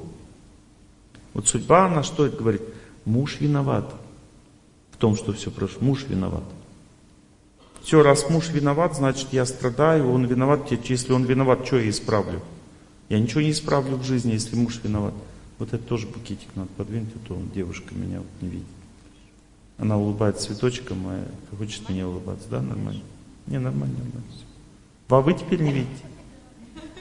Ну, еще чуть-чуть подвиньте. А, вот так где-то здесь. Да, нормально. Вот этого букетика. Ага. Все. Ага, вот так нормально. Все отлично. Отлично, спасибо большое. То есть надо очень четко разобраться, и все люди на земле, я то же самое, то же самое я. Судьба на меня действует. Первое, что происходит? Шок. Второе, что происходит? Ощущение, что я ничего не смогу с этим сделать. Третье, что кто-то виноват. Дальше надо просто понять, что, что с этим делать. Нужно понять, что когда судьба на тебя навалилась, подействовала, надо понять, что хотя бы теоретически, что это не муж виноват, там не э, страна виновата, не правительство виновато, там не город виноват. Понимаете, это так действует моя судьба. Вы скажете, а какая разница, как я думаю? Разница есть, сейчас объясню. Если ты думаешь, что муж виноват, страна виновата, город виноват, там еще кто-то виноват, то победить ситуацию невозможно. Все, вот в таких мыслях ты ставь точку, дальше вот так все время будет у тебя в жизни. Ничего не изменится. Для того, чтобы изменилось, нужно понять, что эти люди все не виноваты. Хотя и хочется считать, что они виноваты. Виновата судьба. Нужно молиться, чтобы психика успокоилась и приняла. Сначала человек принимает судьбу. Принять судьбу – это сложный процесс. Всегда, когда тяжело человеку, он должен один, одну вещь всего делать. Он должен получать силы из трех источников. Первый – природа, добрые люди, второй, третий – храм. Причем надо понимать, что ну, природа даст тебе силы бороться с судьбой. Добрые люди дадут силы, а победу дает, дает только храм. То есть, когда ты от всех получаешь силы, дальше направь эти силы на то, чтобы помнить о Боге. И когда ты помнишь о Боге и забываешь про себя, в это время ты побеждаешь судьбу. Как это определить, что ты побеждаешь? Тебе спокойнее становится. Спокойнее означает идет победа. Беспокойно, тяжело, невыносимо означает судьба наваливается. А спокойствие приходит сначала от природы. Если тебе совсем тяжело, иди сначала к природе. Она самая добрая и быстрее всего дает милость. Просто иди гуляй на свежем воздухе, деревья, солнце, люби природу сначала. Получил силы чуть-чуть, иди к людям. Начни им помогать, заботиться, отвлекись от себя. Когда человек помогает людям, он себе больше всего помогает. У меня есть одна знакомая, она долго была одна. Она взяла, сделала женский клуб и начала женщинам одиноким помогать. Сразу замуж вышла. Вот женщина начала помогать, вышла замуж. Продолжает помогать. Самый лучший способ себе иметь машину, это завести автосалон. Ты тут чужие машины ремонтируешь, как-то раз своя появилась. Неожиданно, ну как-то само собой так раз и появилась.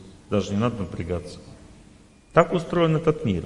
Человек, когда другим помогает, он то же самое себе, вот сапожник, допустим, начал сапоги делать, и сапоги появились. Поэтому говорят, сапожник без сапог, это удивительно, ну, если ты сапоги делаешь, что у тебя должны быть сапоги.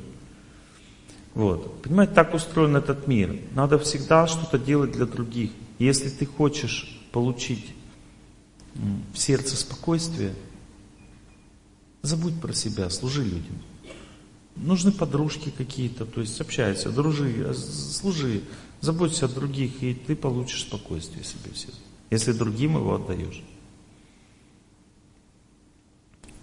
Но сначала нужно понять, что действует судьба, потому что пока ты думаешь, что как же он такой гад такой, да зачем он меня бросил, да это что ж такое, пока ты думаешь, что человек что-то сделал, никогда победы над судьбой не будет. Пока ты винишь кого-то, победы над судьбой не будет, потому что все люди в этом мире выполняют волю Бога по отношению к нашей судьбе. Так устроен этот мир. Понимаете? Как же понять, что начался тяжелый период жизни? Стало тяжело жить. И появилось сильное желание кого-то обвинить. Два признака тяжелый период жизни. Вот мне мешают жить, кто-то мешает мне жить. И тяжело стало. Все, значит, тяжелый период жизни. Что мы делаем в тяжелый период жизни? Мы избавляемся от того, кто нам мешает. А это и есть засада. Вот, допустим, от начальника, начальника избавилась, который мешает жить, осталась без работы. От мужа избавилась, который мешает жить, осталась без мужа. От ноги избавилась, которая э, мешает жить, осталась без ноги. Сначала кажется, что правильный поступок. У меня зуб сильно болел в детстве, я побежал, никому ничего не сказал, вырвать зуб быстрее. Сейчас жалею.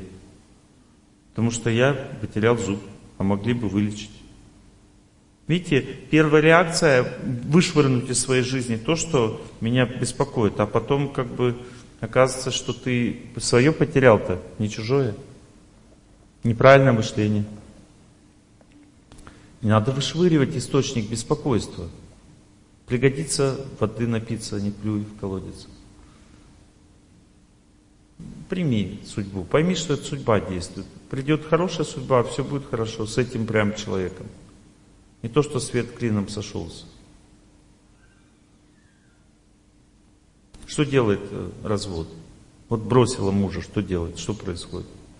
Я вчера говорил, холод в сердце. У всех. А если я бросил и нет холода, есть. Просто не знаешь об этом. Мужчина жар излишний, он находит себе сразу девушку. Тут же находит. Она потом Какую девушку? Которую он сильно любит, находит, сильно любит прям, находит себе. Что это за любовь? Это зависимость. Он зависит от этого человека. А женщина не может терпеть эту зависимость. Она терпит какое-то время, потом бросает его. Получает то, что сам сделал. На что боролся, на то и напоролся. Женщина бросила мужика, одиночество дальше. Пока не раскается. Вот раскаялась, поняла, что бросать нельзя женщине вообще никогда в жизни никого. Пока не раскаялась, так и будешь одна. Раскаялась со всей силы, Бог даст, но не факт, что такого же, может быть хуже. И живи с этим теперь. У тебя нет выбора. Бывает лучше дают, но редко, в основном хуже. Надеяться на то, что лучше дать не стоит вообще. В основном хуже дает Бог. Но иногда дают лучше, иногда. Если женщина работает над собой, занимается духовной практикой сильно, может быть, есть какой-то шанс, что будет лучше, но, скорее всего, хуже. И надо принять и вот это с этим теперь жить. Потому что если этого еще отвергнешь, будет потом еще хуже, а потом вообще можешь одна остаться. Есть ведь много женщин, которые одинокие и замуж не выходят. Не могут просто выйти. Слишком много подвергало уже все повышвыривала из своей, слишком сильно себя ценила, слишком много поотвергала, слишком высоко себе мнила. Почему молодые девушки не выходят замуж, как вы думаете? Сейчас 25, 26, 27 в основном только выходят замуж. Почему в основном молодые не выходят? 15, 16, 17, 18, 19, 20 лет не выходят замуж. Почему? Какая главная причина? А? Нет. Причина заключается в том, что они слишком сильно о себе мнят. Они думают, да я вообще как бы достойна там просто до небес. И когда у нее понимание, кого она достойна, сравняется с, с ее судьбой, тогда она замуж выходит. Она это на лет шесть. Вот она и ждет, когда у нее мозги встанут на место. А она такая думает, ой, мне вообще такое положено. Это иллюзия просто и все. И из этой иллюзии девушки молодые не выходят замуж. Хотя надо в молодом возрасте выходить. А почему они в иллюзии находятся? Потому что им никто образование не дал. Того, что я сейчас вам рассказываю, это образование. Женщина должна понять, что она себя переоценивает всегда в отношениях с мужчиной. С одной стороны, это хорошо, она красиво выглядит, очень эффективно. А с другой стороны, плохо, потому что часто она, переоценка настолько сильная, что она одна остается. Ну что, разрушилась семья? Что произошло? Больно очень произошло, стресс произошел. Невозможно сразу никого себе найти. Надо просто думать о Боге, развиваться как личность. Потому что после разрушения семьи, если человек хочет сразу же создать новую, то это еще одна ошибка следующая. Потому что женщина находит себе папочку, а мужчина мамочку. Понимаете? Человеку нужно восстанавливаться. И лучше восстанавливаться с друзьями, с Богом. Не надо себе мамочку в жизни находить, надо жену находить. Когда ты уже восстановился, стал сильным, радостным, развитым, тогда создавай семью заново. Пока не восстановился, терпи, молись, потому что этот период предназначен для твоей духовной жизни. Потом, когда женишься, уже не будет этого периода. Некогда будет развиваться, будет семья. А сейчас отдай этот период Богу. Когда пришло время замуж? Когда сердце стало чистым, спокойным. Когда ты простила, светлая память о том, что было, осталось только. Тогда пора замуж уже все. А если не простила, если не раскаялась, если тяжело думать о человеке, значит тогда не пора. А если я бросила и вообще у меня никаких проблем нет, еще хуже. Значит, будешь одна, одна, одна. А если я не одна, ну, значит, это все временно. Потому что сердце-то оно пустое, не связывает человека. Мужчину же надо связать сердцем. А если он не связан, он пожил, пожил с тобой, бросил. Поэтому гражданские браки всякие возникают, у которых нет мужчины ответственности перед женщиной. Значит, набросалась слишком сильно. Нет желания мужчины брать замуж, значит, сердце холодное. Очищай свое сердце, раскаивайся в том, что было. Иначе не возьмут замуж. Видите, путь только один. Некоторые люди думают, вот сейчас брошу, потом друг получше себе найду. Столько хороших людей. Невозможно. Потому что отношения создает Бог. Невозможно от одного человека к другому перейти, только в пустыню от одного человека. Вот мужчина бросил жену, пока не раскается, не будет нормальной семьи. Нужно раскаяться сначала. Потом Бог даст жену. И не надо думать, что Он лучше даст. Он такую же даст точно. Все женщины одинаковые. Очень важно знать, что и как происходит в семейной жизни. Первое, что нужно знать, что половые отношения не являются просто развлечением, как мы думаем. Первое, что нужно знать, они объединяют людей. Ну, то есть, когда вот есть половые отношения, то идет сильное сближение. Чем сближение сильнее у людей, тем сильнее обмен кармы идет. Поэтому люди начинают в какой-то момент визжать друг от друга. Потому что, может быть, слишком много половых отношений, может их поменьше сделать, чтобы успокоиться. Потому что половые отношения всегда закручивают узел судьбы, всегда соединяют людей больше, больше, объединяют в чем? В тяжелом.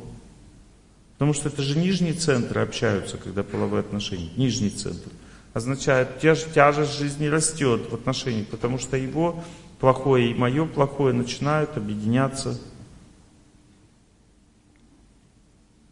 Поэтому, если вам совсем туго стало, вот уже истерите друг на друга, не выносите, противно, надо ну, ограничить половые отношения. Надо сделать их пореже, вам легче станет жить. Это про эти вещи надо знать. Теперь, допустим, вы живете, живете, у вас э, вот эти отношения происходят, и раз э, как бы вы чувствуете, что уже противно друг другу, а у вас нет детей. Причина в этом осквернение. Потому что половые отношения в конечном счете должны привести к ребенку. Если вы думаете, да не нужны нам дети, мы без детей будем жить, это разрушит семью. Идет осквернение, люди оскверняются друг другом, противно становится и расходятся. Теперь, допустим, если не получается детей, 80% случаев не получается детей, это просто нехватка энергии природы, а то и 90%. Нужно больше на природе бегать, йогой заниматься, очищать организм, и у вас все получится. И мужчине, и женщине. Бесплодие чаще всего двойное. Не только женское, а также мужское. Мужчины чаще всего не, не понимают этого. У них спермограмма нормальная, но на самом деле проблема в том, что у них семя слишком слабое у мужчин. Это опять же от двух причин. Первая причина не хватает силы природы в организме, а вторая причина чрезмерное увлечение сексом. Оно же тоже ослабляет семя. Поэтому надо изучать эти темы. Если у вас долго нет детей, опасность разрушения семьи возрастает с каждым днем. Надо взять ребенка на воспитание. Когда ребенка на воспитание берешь, женщина, у нее женская активность, женская энергия начинает сильно двигаться в организме, и вероятность зачать уже самой ребенке, женщине, возрастает многократно, когда она берет маленького ребенка себе. У нее как бы психика настраивается на детей, и у нее возможность зачать возрастает многократно. Ее как бы энергия, которая деструктивная, которая не дает зачать, она вся на ребенка уходит. Ну, то есть она, деструктивная энергия означает избыток энергии.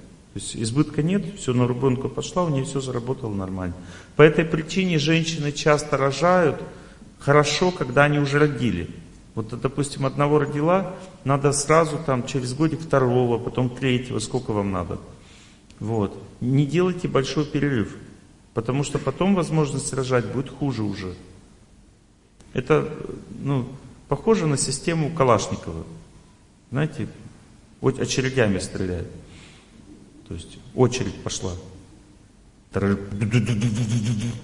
Понимаете?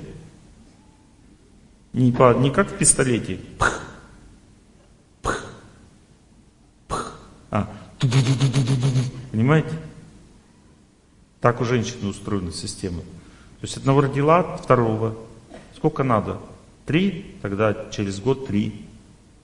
И детям так лучше, понимаете, когда дети имеют примерно одинаковый возраст, им лучше жить. Разница в возрасте разделяет детей.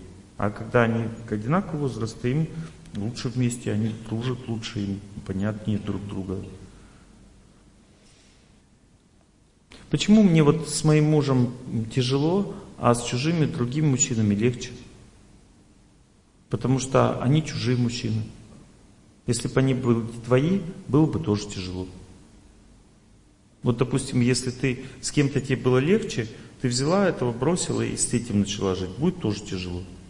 Потому что тяжело означает судьба. Понимаете, есть разные виды судьбы. Вот, например, есть дружеские отношения, самая легкая судьба. Там можно очень много любви получить, дружеских отношений, но при этом не отягощается судьба очень сильно. Какие-то трудности с друзьями могут быть, но не такие сильные. Более тяжелая судьба в деловых отношениях, в работе. Там уже тяжелее работать и дружить разные вещи. Дружить легче, работать тяжелее. А жить семейной жизнью еще тяжелее. Причем, понимаете, интересно знать, что вот люди думают, что именно между мужчиной и женщиной самые опасные и тяжелые отношения. Не факт. Самые опасные и тяжелые отношения с детьми. Потому что там больше привязанности, ты больше веришь, больше любишь, а потом хрясь. Люди же все одинаковые, дети тоже просто люди. И они не понимают твоей любви. Ребенок никогда не может понять, насколько сильно родители его любят. Нет, невозможно понять. Вот вы поняли, насколько вас родители любили? Нет. И также дети ваши не поймут. Невозможно. А мы надеемся на это. Мы хотим, чтобы они поняли нас. Не поймут. Они сейчас чувствуют любовь, вот ребенок чувствует матери любовь, потому что он зависит сильно. Но когда он вырастает, он уже перестает зависеть. И он не чувствует уже любовь. И вы думаете, Господи, ну ты же меня так любил в детстве, ну ты бегал за мной, а, минуты без меня не мог жить. Почему даже ты сейчас уехал и не пишешь писем и не звонишь? Потому что эта любовь ребенка, она имеет очень поверхностную природу. Это природа зависимости. Настоящая любовь может быть только у святых людей. Поэтому, если ваш ребенок перестал вас любить, хотя сильно любил, знайте, что он ни, ничуть не изменился. Он какой был, такой остался. Он любил вас, потому что он был маленький, он был зависимый. Если, допустим, ему сейчас стать больным и несчастным, опять же так же будет вас любить. Прибежит мамочка, мне плохо, я болею, хотя ему уже там 40. Будет от вас зависеть, плакать в сердце. Мама, мама, мама, меня все бросили. Так точно так же будет. А потом, когда ему станет лучше, опять забудет. Это называется любовь зависимости, понимаете? Это не глубокая любовь. Она просто есть, эта любовь. У него осталась любовь. Но у него нет зависимости сейчас, у него все нормально, поэтому он не бежит к вам. Поэтому ее и не видно, эту любовь. И поэтому человек не должен на нее рассчитывать в своей жизни. Ребенок вырос, ему 18 лет, все, точку ставьте, не получите вы больше от него ничего, он уйдет в свою жизнь. И вы поймите, что ваша жизнь не для детей предназначена, люди. Ваша жизнь предназначена для Бога. Это Бог вам отдал вам, вас, вашим детям на время. Вы Богу принадлежите. Если вы будете о своих детях думать, только хуже сделаете. Потому что когда мать сильно думает о своем сыне, он ей пренебрегать начинает, портиться начинает как человек, злиться на нее начинает, оскорблять ее начинает, судьбу свою портит. Потому что она сильно хочет счастья от него. Женщина так устроена, что она счастье получает не от своей жизни, а от жизни тех, кого она любит. Вот если жизнь протекает не так, у кого я люблю, я начинаю стучаться, им говорит, слушай, ну ты неправильно живешь, ну не делай это, вот это делай. Он говорит, слушай, мама, отстанет моя жизнь вообще-то. Чего ты мне мешаешь жить? Вот ты сама тоже неправильно так жила. А теперь правильно живешь. Да, уже в возрасте, потому что ты научилась. Мне же тоже надо научиться. Иногда матери вообще говорят глупости. Мне мама, допустим, говорит, на Украину не едь, там война. Я говорю, какая война? В Киеве нет никакой войны, там меня ждут люди. Нет, нет, на Украину не едь. Почему не едь? Это глупость. Понимаете? Потому что она боится просто все. Боится. Страх просто вызывает, раздувает вот эту иллюзию. Страх.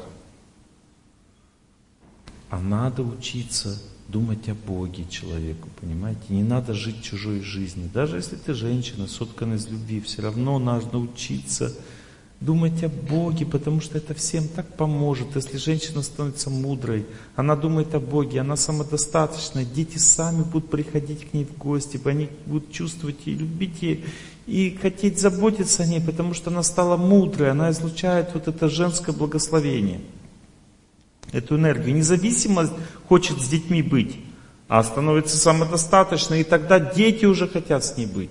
Вы знаете, что есть два типа пожилых людей. Одни это те, которые, с которыми люди всегда очень сильно хотят быть вместе. Это люди, которые стремятся к Богу, пожилые. А второй тип пожилых людей, это те, которые сильно хотят быть вместе с своими родственниками. Это те люди, которые не хотят Богу, пожилые. И вот те, которые с родственниками хотят, они так страдают, они чувствуют одиночество. А те, которые идут к Богу, они так в жизни счастливы, потому что люди любят их. Понимаете, надо к этому стремиться в своей жизни. Нельзя с возрастом привязываться к своим близким. Это неправильно, надо к Богу привязываться. Надо отвязываться от своих близких, тогда они к тебе привяжутся. Они будут тебя любить. А ты не надо слишком сильно думать о, детях, о детях. Молись, если опять же это ну, называется зависимость. И означает грех. Сильно думаешь о детях, помолись. Не надо думать о них, помолись за них. Вот молитва, ты думаешь о Боге, детям тысячу раз больше помогает. Но если ты думаешь о них, ты сосешь с них силы. Это грех. Ты думаешь о них, ой, как там мой ребенок, ты сосешь силы в это время. А если ты переключилась, начинаешь думать о Боге, молишься Богу, ему лучше становится. В это время ты побеждаешь судьбу свою. Поэтому очень важно думать больше о Боге, о Боге, о Боге человеку. Он во всех случаях, в этом случае лучше живет, понимаете, лучше, он во всех отношениях лучше это, чем думать о близких слишком много. Надо им заботиться, служить им, помогать, стирать, готовить. Но когда готовишь, надо думать о Боге, а не муже. Потому что если ты о муже думаешь, когда готовишь, значит ты вкладываешь свою зависимость в мужа. И это значит, что ему придется очень туго. Понимаете, вот здесь в Питере один мужчина сказал мне, а я, говорит, кушаю сам, готовлю себе. Я говорю, а почему? Он говорит, а слишком дорого стоит, вот когда готовит жена. Дорого стоит слишком. Знаете, почему дорого, дорого стоит? Потому что она ждет от него слишком много наград за то, что она сделала. Он есть только дать не может. А почему она от него ждет? А потому что неправильное мышление. Надо думать о Боге, когда готовишь. Когда ты думаешь о Боге, эта пища вся насыщается этой энергией Бога, и она спасает судьбы всех, кто ее ест. Это огромная сила. Мы даже представить себе не можем, как это работает.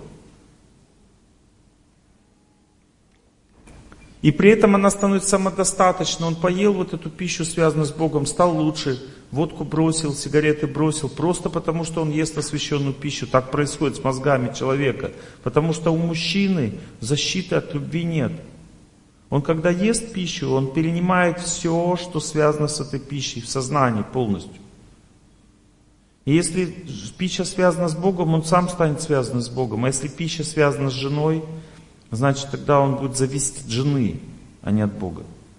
И станет несчастным таким образом. Понимаете или нет? Но зависимость от жены не означает благодарность. Зависимость от жены означает будет требовать больше от вас пищи, заставлять готовить больше, злиться, если вы не приготовили, мучить вас из-за этой пищи будет. Как ребенок, который зависит от мамы, она орет постоянно, а, грудь там, а Ну, когда ребенок орет, это нормально, потому что через ребенка Бог дает очень много счастья женщине, когда он орет и хочет сисю, мать получает взамен счастья. Бог таким образом баланс создает. Но когда муж орет и хочет пожрать, счастья от этого не получается никакого. Только одно ощущение, что уже обнаглел совсем. Поэтому готовьте для Бога, а мужу давайте освященную пищу, чтобы он милость получал. И тогда он от сиськи оторвется, понимаете, станет спокойнее в отношениях с вами. Вам интересны эти темы?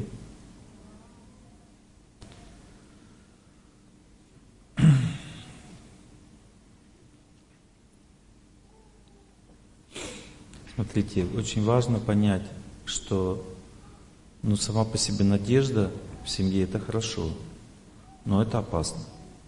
Вот, допустим, если я верю в своих детей, в их способности, что они у меня вырастут хорошими людьми, это хорошо, но это опасно. Потому что надо не верить в детей, в их способности, а просто в них вкладывать. Понимаете, сама по себе вера означает объем работы. Вам надо вкладывать в своих детей. Вот если вы верите, что они станут хорошими, там вы думаете, что они там индиго, там дети, еще какие-нибудь вундеркинды, там еще что-то, это все хорошо. Это означает, что вот их надо такими сделать. Но это вовсе не означает, что они такие. Потому что человек сначала в ребенке воспринимает, что он видит в нем. Он видит в нем то, чем человек должен стать, а не то, чем он будет. Понимаете? Потому что через ребенка карма не действует. Когда ребенок маленький, через него судьба еще не действует, и мы поэтому видим в них очень много чистого, светлого. Потому что еще судьба не действует. Когда судьба начинает действовать, она всех калит, ну всех делает плохими, противными. Судьба, когда человека действует, он хуже становится человек. Понимаете? Поэтому вы верите, что ребенок будет у вас супер-пупер. Это хорошо.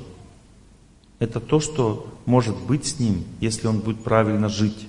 Вот поэтому нужно не верить, а просто развивать его. А развитие ребенка означает всего две вещи. Первая вещь – это самой жить правильно. И вторая вещь – принимать от него все подарки судьбы. Вот, допустим, что бы он ни делал, не вытворял, надо это все принять, переварить. Переварить означает спокойно к нему относиться, не беспокоиться за него. Спокойно относитесь, значит он будет вас уважать. А через уважение он будет вас слушать, ся.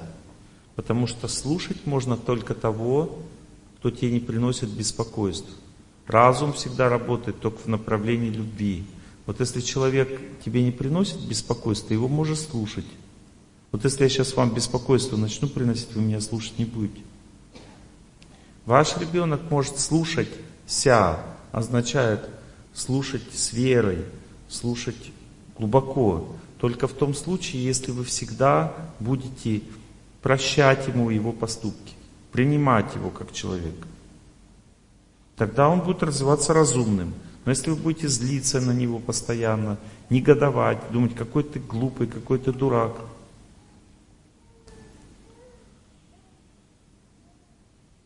Вот если муж, допустим, на жену разгневался, он думает, какая ты дура, а? Какая ты дура, если так думает. Какой можно сделать вывод? Что он точно такой же.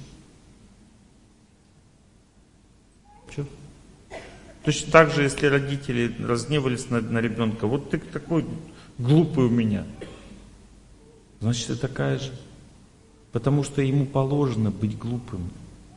Он, его разум еще не развит, он ребенок, ему положено быть глупым. А если вы этого не понимаете, значит вы сами глупые. Вот если я сейчас буду здесь беситься, как бы кричать, вы что, не понимаете? Значит, я сам тупой. Мне надо отсюда, значит, вышвырнуть просто. Иди отсюда.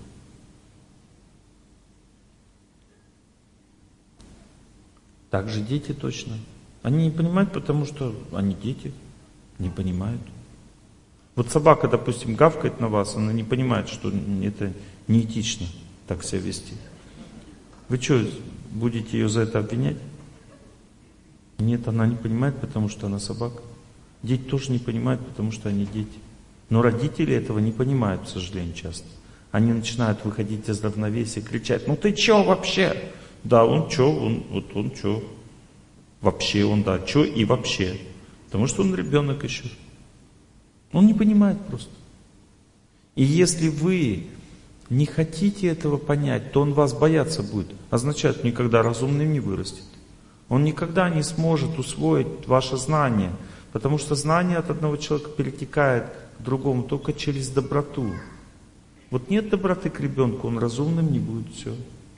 Строгость есть, правила есть, доброты нет. Ничего не разовьется. Все как об стенку горох. Понимаете? Видите, куда ни плюнь, в какую сторону ни плюнь, везде есть одно правило. Нужно принимать все, что Бог дает. Поэтому Иисус Христос и принял свою судьбу. Для того, чтобы показать нам пример. Раз такую судьбу можно принять, и все будет потом хорошо, то значит и мою надо тоже принимать. Понимаете, вот все, что Бог дает нам в жизни, надо сначала принять, иначе будет только хуже. Лучше не будет. Вот не приняла, будет еще хуже. А принял это первая стадия победы над судьбой. Муж алкоголик, родители там ненавидят, еще что-то, прими все. Принять означает переварить. Надо молиться, молиться, молиться, молиться, молиться, молиться. И постепенно в сердце, ну алкоголик и что? Ничего страшного. Все это называется принятие. Все это первая стадия победы над судьбой. Вторая стадия влияния. Вот он алкоголик, меня не слушался, а сейчас я ему говорю, он слушает. Хоть алкоголик, удивительно. Слушает. И соглашается, говорит, да, я неправильно живу. У кого так произошло, поднимите руку. Раньше не было. Вторая стадия победы над судьбой. А потом будет третья еще. Он будет раскаиваться и чувствовать, что он неправильно живет, будет усилия прилагать начинать. И будет это чудо, третья стадия победы над судьбой, это чудо. Представляете, человек, который вообще как бы здравствует дерево всю жизнь, бац, изменился. Такое бывает. В отношениях с детьми, в отношениях с музом, жум, в отношениях со всем этим миром самое главное победить узел своей привязанности. Привязанность означает зависимость. Я хочу счастья от мужа, значит идут скандалы. Я хочу счастья от своего ребенка, значит я буду с ним ругаться, и он будет терять разум. Я буду всегда злиться на него, потому что я от него хочу счастья. Нужно стать самодостаточным человеком в этом мире. Самодостаточность идет только от Бога. Мы ни в отношениях ни с чем в этом мире не станем самодостаточными. Природа делает человека самодостаточным, но мы не, не обращаем на нее внимания. Мы ее не любим, а она дает здоровье. Вы готовы любые деньги отдать для того, чтобы быть здоровым. Но здоровье бесплатно, нужно просто любить природу и двигаться на ней, просто радоваться ей. Все, человек становится здоровым. Для того, чтобы социально развитым быть, нужно просто любить людей учиться. Надо служить им в разных направлениях. Если любить детей вообще в целом, тогда ты сможешь воспитать своего ребенка. У тебя будут силы на это. Если любить старших, тогда ты сможешь справиться со своим начальником, у тебя будут на это силы. Если любить женщин, вообще в целом уважать женщин, тогда у тебя будут силы справиться со своей женой. Если любить мужчину, уважать в целом, тогда у тебя будут силы справиться со своим мужем. Вот именно в том направлении, в котором ты прилагаешь усилия, там и будет результат. Но обычно, если женщина любит мужчин в целом, у нее никогда не бывает проблем с мужем. Уважает она мужчин. Но она не будет тогда в этом направлении прикладывать усилия. Ей это не надо, потому что и так все хорошо. А в том направлении, когда все плохо, у человека там стена. Мужчина, который ненавидит, не любит свою жену, терроризирует ее, деспотирует, чтобы ему полюбить женщин, ему надо целый путь в жизни пройти. Это очень сложно.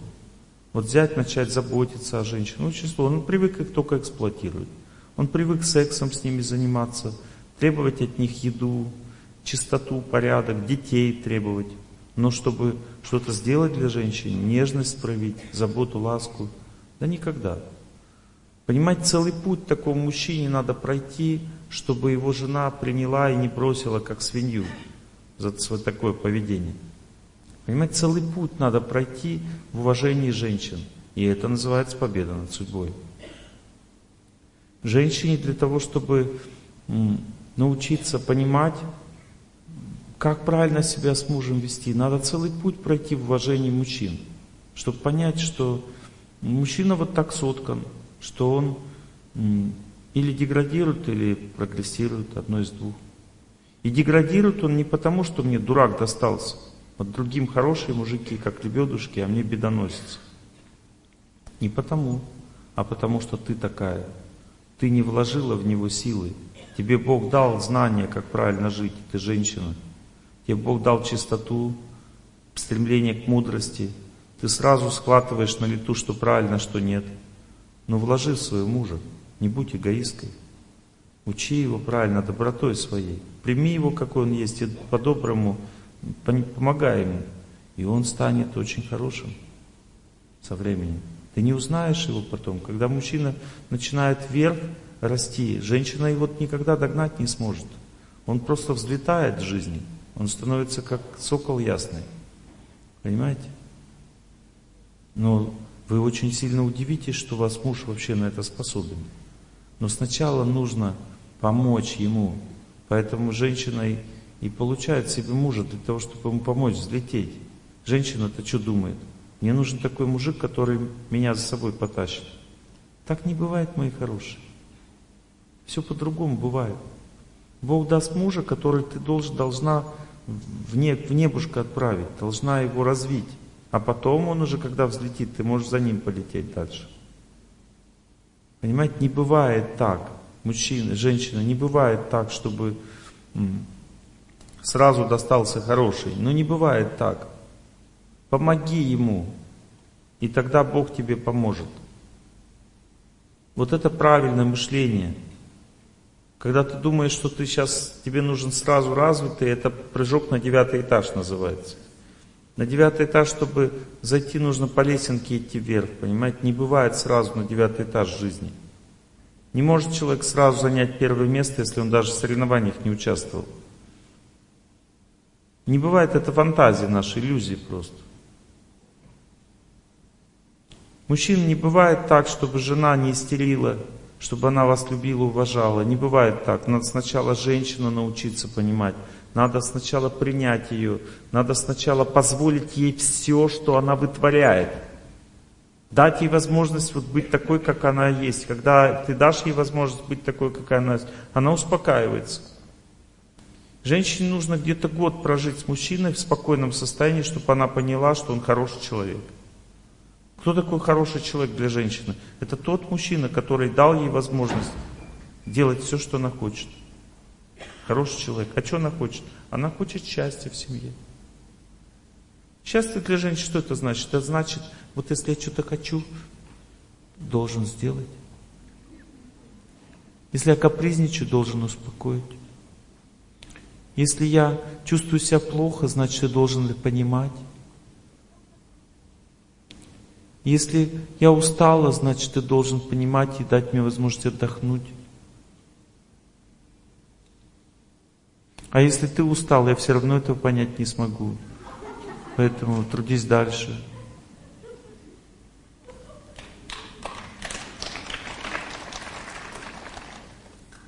И вот это такой подвиг. Мужчина, когда его совершает, он жене все позволяет своей украшение, он понимает, что женщина не может вообще со своими желаниями ничего сделать. Вот у мужчин желание какое-то появилось, женщины, надо чуть-чуть подождать, он забудет про это желание. Чуть-чуть подождите просто, и все, и он забудет. Если у женщины, мужчина, если у женщины желание появилось, ждать не надо, будет еще хуже. Она не забудет, оно будет расти.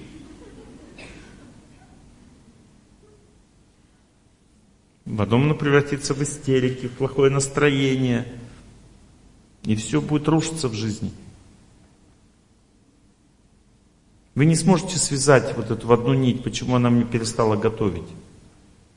С тем, что два месяца назад вы не выполнили желание, а копится, у нее копится, он думает, такому человеку готовить я не могу. За два месяца она приняла решение такое же. А все началось с того, что он не выполнил желание. Она не может ничего с своим желанием сделать, так устроена женская психика. Мужчина ничего со своей привычкой не может сделать, а женщина с желанием своим ничего не может сделать. В этом баланс заключается. Но интересно, как, опять же, женщина желание своим не считает чем-то плохим, греховным. У нее святое желание. Ну, купить жене платье, это святое вообще. Украшение, что на мне, как бы это же святое, но жена должна быть красивой, что ты не понимаешь? А вредная привычка этого, что тут святого, это вообще кошмар.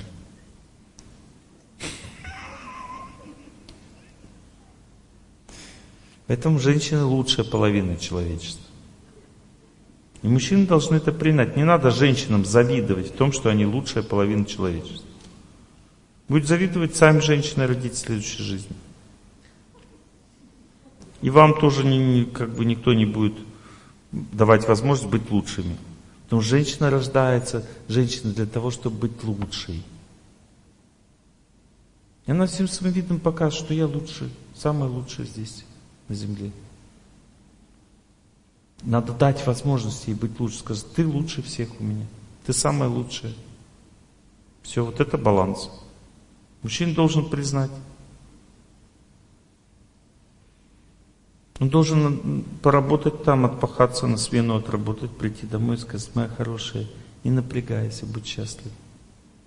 И тогда она все для тебя сделает, приготовит, помоет, потому что насилие над женщиной является признаком того, что мужа надо придушить. И ты ничего с этим не сделаешь. Здесь нет логики, понимаете? Если мужчина начинает на женщину давить психически, у нее нет логики, понимаете? Она не будет все равно даже в ущерб себе уступать. Она с ума сойдет, разрушит свою семью, уничтожит свою жизнь, но если мужчина надавит на женщину, она не будет уступать. А если она будет уступать, это еще хуже. Вот вы говорите, а у меня жена уступает всегда. Это еще хуже, потому что она будет копить яд, копить. Нужно несколько лет копить. А потом хрясь.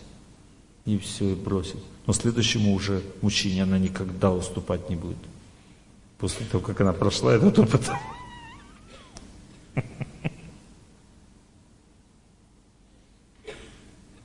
Выход только один. Нужно женщине дать возможность быть счастливой, не завидовать ей. То есть, что не поставишь на зарядку с утра? Режим дня надо соблюдать. Она не встает, что она женщина. Она должна быть счастлива, ты иди зарядку делай.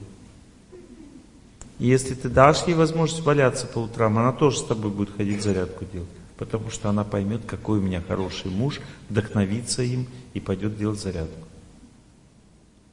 Если ты по-доброму к ней относишься, она будет готовить, стирать, убирать тебе, все делать просто из любви. Потому что именно любовь женщину вдохновляет все делать. Она не может из-под палки делать. Женщина самое независимое существо на земле. Ей невозможно ни командовать, ни распоряжаться, ничего. Она может, но она при этом очень сильно мотивируется любовью. Если она чувствует любовь, она все сделает. Но если она чувствует давление, она принципиально вот так вот, запомните, это страшное положение тела, принципиально ничего не будет делать, потому что без любви жить не может. Понимаете, мужчины? Никаких шансов нормальной жизни нет.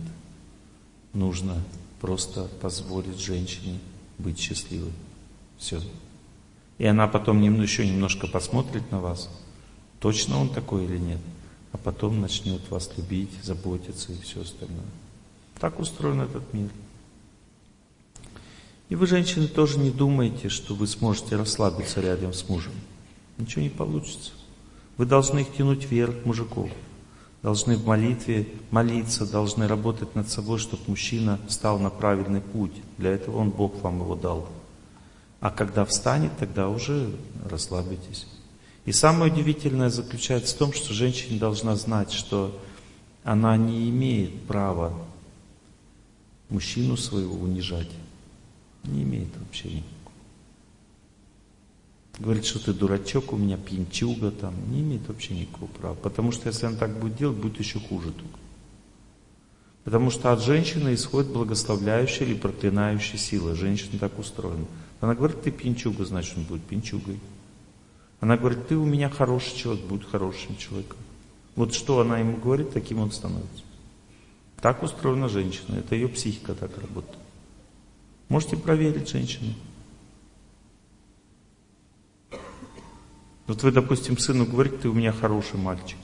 Будет хороший мальчик. Говорите, ты плохой мальчик, будет плохий мальчик.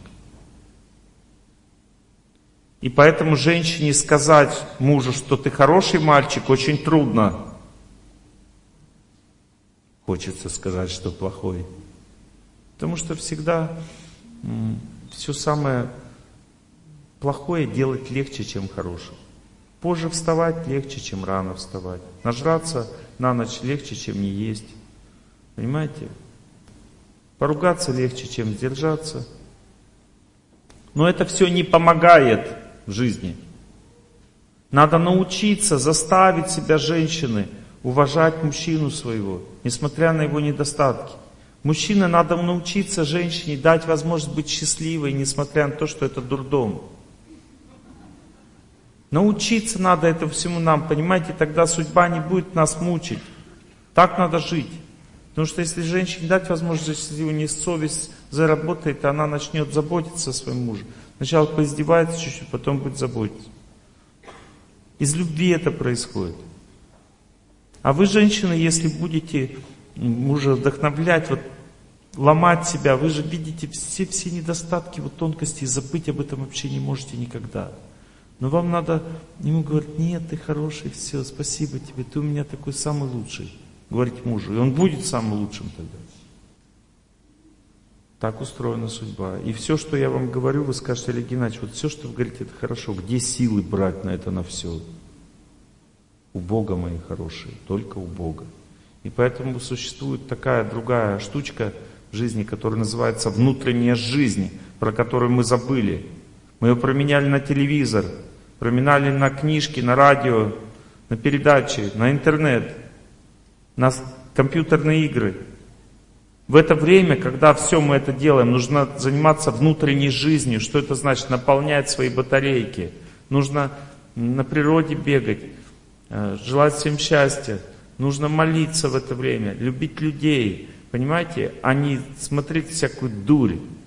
Потому что мы в это время, вот то время, которое предназначено для наполнения, для внутренней жизни, почему мы не занимаемся этой внутренней жизнью? Потому что переключиться на нее надо, а это очень сложно. Надо заставить себя молиться, заставить себя выйти на улицу. Надо заставить себя поститься. Потому что если вы все это не будете делать, вы элементарно просто помрете на 20-30 лет раньше. Потому что жизнь продлевает человека только три вещи. Это бег длительный, пост на воде и статические упражнения или неподвижное положение тела длительное. Больше ничего жизнь не продлевает. Вы не сможете жить дольше, если не будете делать этих трех вещей. Попробуйте, если хотите проверить. А если не хотите проверить, понаблюдайте. Те пожилые люди, которые делают хотя бы одно из трех, понаблюдайте. Кто живет больше 75, понаблюдайте. Они или постятся, или бегают, или йогой занимаются. Одно из трех. А если человек делает хотя бы две из этих трех вещей, он еще дольше проживет. Ничем не занимается. Она не ходит долго. Сидит просто. Бывают такие люди, которые долго живут, ничем не занимаются. Бывает такое. Но надеяться на это не стоит. Да, на огороде, на огороде работает. А, это мой хороший на огороде работает. Так это вот твой. Я, это то, что я как раз и сказал.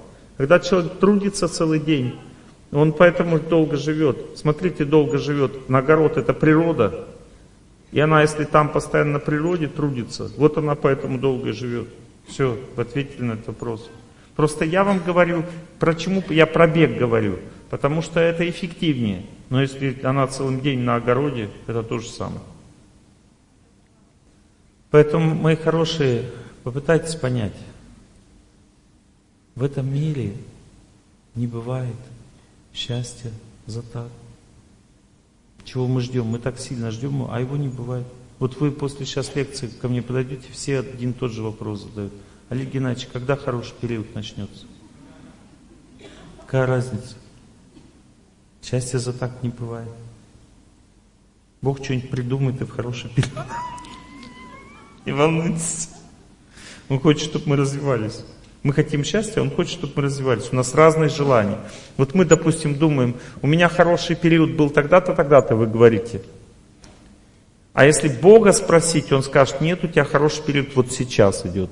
Потому что ты лекции начала слушать, у тебя совсем была другая безобразная жизнь. А сейчас ты начала лекции слушать, развиваться. Вот это и есть хороший период. Ты говоришь, да нет, мне плохо, я плачется у меня. Нет, это самый хороший период в твоей жизни. Видите, Бог он хочет, чтобы мы развивались, поэтому нам присылает трудности. А мы хотим счастья, ничего не делать. Идет борьба у нас с Богом за свою жизнь. Родственные связи и родство, в чем разница? Разница заключается в том, что родственные связи не делают людей родственниками. Родственниками людей делает только духовная жизнь. Вот если люди вместе Богу служат, они становятся очень глубоко родственными душами а просто само по себе, что мы имеем общих детей, общих родителей. Это иллюзия родства. Мы похожи, у нас похожий характер, но родство означает одно направление в жизни. Поэтому люди, когда женятся, они должны искать человека себе такого же направления в жизни. Не от которого кайф наступит, а чтобы он той же дорогой шел. И обычно от этого человека кайф не наступает. Обычно просто приятный человек и все. Но если он одной дорогой идет, тогда лучше семья сохранится. Больше шансов, что все будет хорошо. Теперь вы скажете, а я, у меня так не получилось. Ну, конечно, вы же не знали, этого знания у вас не было. Ничего страшного. Это можно будет сделать попозже. Надо к этому стремиться. Но самое главное, вы не верите в то, что если у вас дети общие, общая квартира, общие родственники, что вы гарантию имеете, что вас не бросят. Вот в это верить не надо. Пожалуйста. 80% разводов в нашей стране. Это очень много. Это означает, что если вы не будете к Богу идти сами, скорее всего, бросят вас. Вероятность очень высокая. А если вы к Богу пойдете, то тут определенные этапы должны пройти. Первый этап. У вас появится самодостаточность в жизни. То есть вы будете чувствовать, что несмотря на то, что близкий человек не очень, принципе, мне все равно хорошо жить. Потому что я молюсь, я всем служу, я ему забочусь, прощаю, терплю. Мне хорошо жить в целом. Несмотря на то, что он не очень у меня. Первый этап. Второй этап. Он уже не, не очень. А вот я начинаю замечать, что, в общем-то, хороший человек. И третий этап. Он начинает сам развиваться как личность. Вы запомнили эти три этапа? Первый этап. Я самодостаточный. Второй этап. Он стал нормальным, хотя был не очень. И третий этап, он начинает развиваться, вопреки ожиданиям. Кажется, что это никогда не произойдет. Пройдите свои этапы, и все произойдет. Как помочь близкому человеку? Первое правило помочь близкому человеку – не мешать. Не вызывать скандалов, не, как бы не, раз, не, не развивать э, проблему. Проблема есть. Не мешайте ему жить. Дайте ему возможность жить спокойно. Даже если пусть вы будете меньше общаться, будет меньше контакта у вас, дайте возможность человеку жить спокойно, не мешайте ему. Дайте ему возможность отдыхать дома. Пускай ему будет комфортно дома. Не трогайте его, не мешайте. Это первое.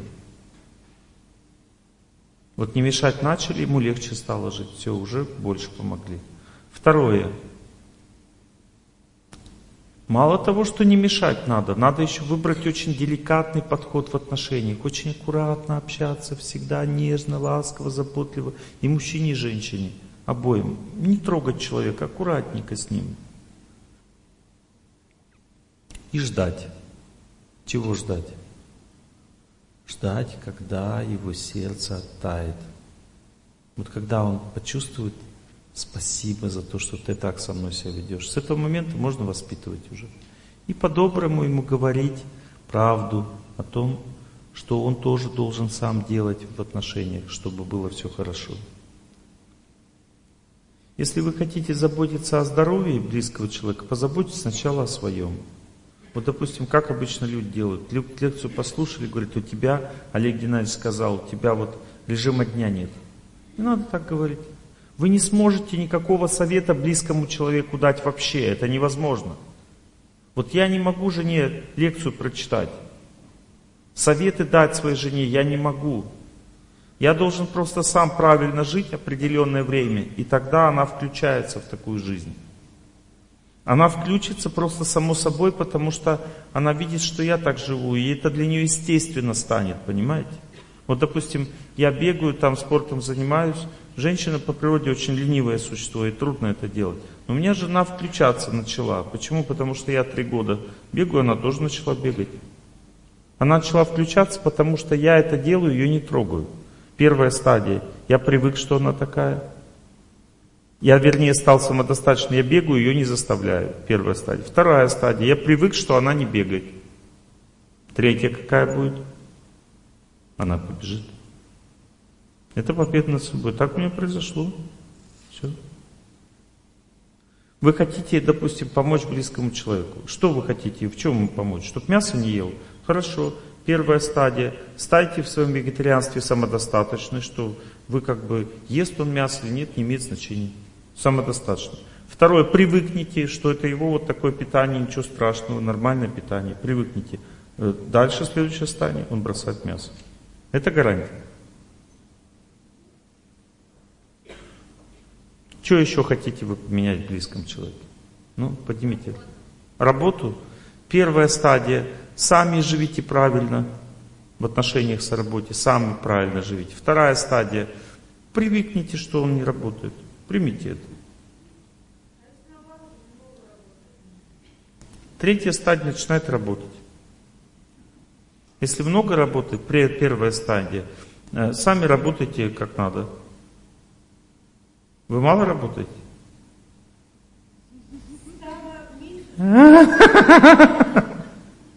Сами работайте как надо, не слишком много.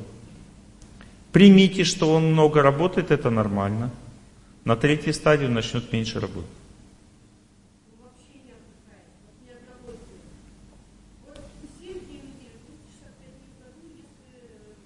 Раки были очень большие, ну по 5 рублей, ну очень большие. Ну очень большие раки, ну по 5 рублей, ну очень большие. А по 3 маленькие. Ну очень маленькие, ну по 3.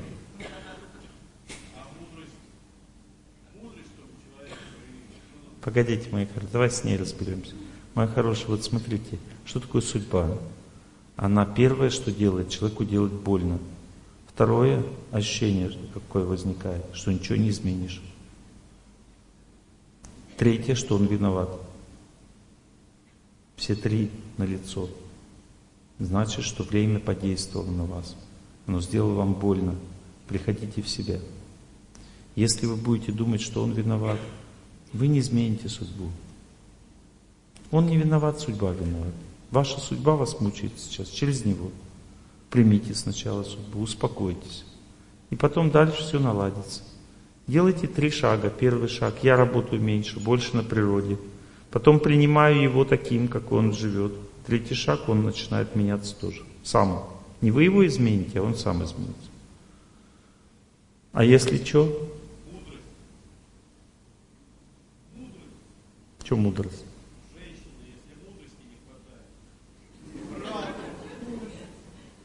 Женщине мудрости не хватает, это хорошо. Потому что если бы ей хватало мудрости, она бы с вами не жила. Она бы жила бы с тем, у кого больше мудрости. Женщина всегда живет только с тем мужчиной, у которых больше мудрости. Вот смотрите, если у ней, допустим, столько же, сколько у вас, все, вы ее теряете. Вот слава Богу, что у нее не хватает мудрости. Иначе она вас бросит. Женщина, правильно я говорю или нет? А зачем жить с таким же, как я, мудрым? Мне надо лучше. Правильно? Женщина так думает. Поэтому нормально, что не меньше мудрости, это нормально. Это сохраняет семью. А? Что? Курить что бросил? Начните сами жить правильно. Не, я говорю не про курение, вообще правильно. Что курение идет от напряжения человека. Вы расслабленный человек? Нет, напряженный. Начните себя, вот у мужчины курение, у женщины напряжение, у мужчины спиртное, у женщины депрессуха. Надо с женщиной сначала выйти из депрессухи, если он пьет. Женщине надо сначала научиться снимать все напряжение, если он курит. Потом дальше простить его за его напряжение. Вот я расслабленная, не напряженная, а он напряжен. Ничего страшного, мне такой по судьбе положен. На третьей стадии он бросает курить. Потому что когда его простите, ваша расслабленность перейдет к ему в сердце. Расслабиться, чтобы расслабиться, надо бегать долго. И неподвижное положение тела. Если бегать Бог болит, значит надо долго ходить. Если долго ходить, хоть Бог болит, значит надо долго ползать. Если долго ползать Бог болит, значит надо лежать и долго шевелить руками. Если даже руками шевелить Бог болит, тогда готовьтесь к земле. Потому что без движения жизни нет.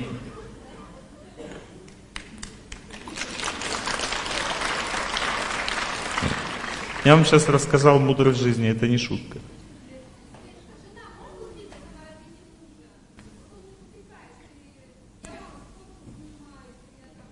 Он вас попрекает, что вы мало спортом занимаетесь. Ленивка, так шутит он, да? Видите, какой хороший муж. То есть он спортом занимается, вы нет. Очень хороший. Видите, все равно плохо. Даже если муж хороший, все равно плохо.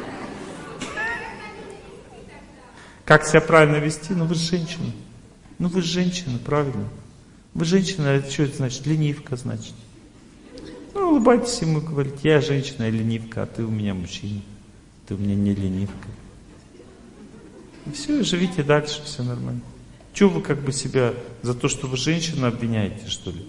Будьте счастливы рядом. Знаете, если вы будете не ленивка, да, вот будете как он, он вас бросит. Найдет себе ленивку. Потому что женщина должна быть красивой. Красивая значит расслабленная. Она должна наслаждаться рядом с мужем. Наслаждаться означает никогда не делать, как он. Больше спать, вкуснее кушать, наслаждаться рядом с мужем. И красивая жена всегда. Если она все бегает туда, ну тогда он ее бросит и найдет красивую себе. Надо очень грязь в квартире, надо радостно убираться. Радостно так ля-ля-ля-ля-ля-ля-ля и убираться целый день в квартире. Все, вот так должна жить.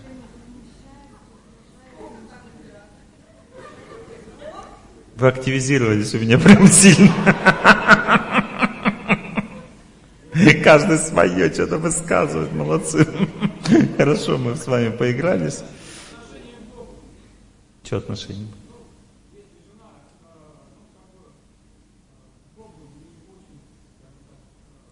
Супер вопрос. Если жена к Богу нехорошо. Вот все, если, что вы перечислили, это ваша судьба. Вот жена, если к Богу нехорошо, значит вы в прошлой жизни тоже к Богу нехорошо. Я прямо это вижу. И Бог вас за это через жену сейчас наказывает. Первая стадия. Самому к Богу хорошо. Вторая стадия. Принять вот жену, что она к Богу нехорошо.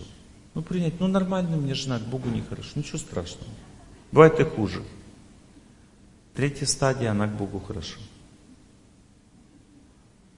Вы сейчас на первой стадии, еще не, про, не преодолели полностью первую. Пройдите первую. Богу хорошо означает самодостаточность. Вторая стадия жена. Хорошая мне жена, нормально, как Бог дал, бывает хуже. Все отлично. Дальше она начинает меняться. Разобрались с этим совсем? Это сложная очень тема. Всегда кажется, что у меня хуже всего. Жена к Богу не идет хуже всего. Муж э, курит хуже всего. Вот. Муж бегает, гад уже бегает. Меня заставляет, а я хочу быть женщиной. Хуже всего, да? У каждого все. У каждого что-то свое. И все это хуже всего, потому что так действует судьба. У меня тоже хуже всего, когда на лекции вообще не дают лекцию читать, как кричит что-то каждый свое. Тоже хуже всего. Судьба, конечно, однозначно.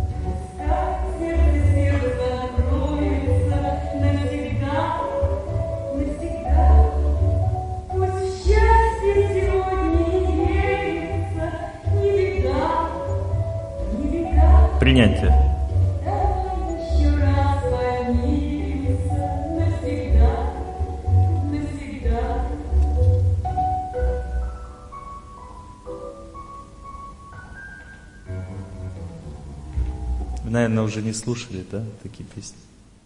Слушали? Кто постарше? Кто моложе не слышали, да? Майя Кристалинская, не знаете, да, кто такая? Ну, очень хорошие песни раньше были. Чистые, светлые. Сейчас тоже, конечно, хорошие.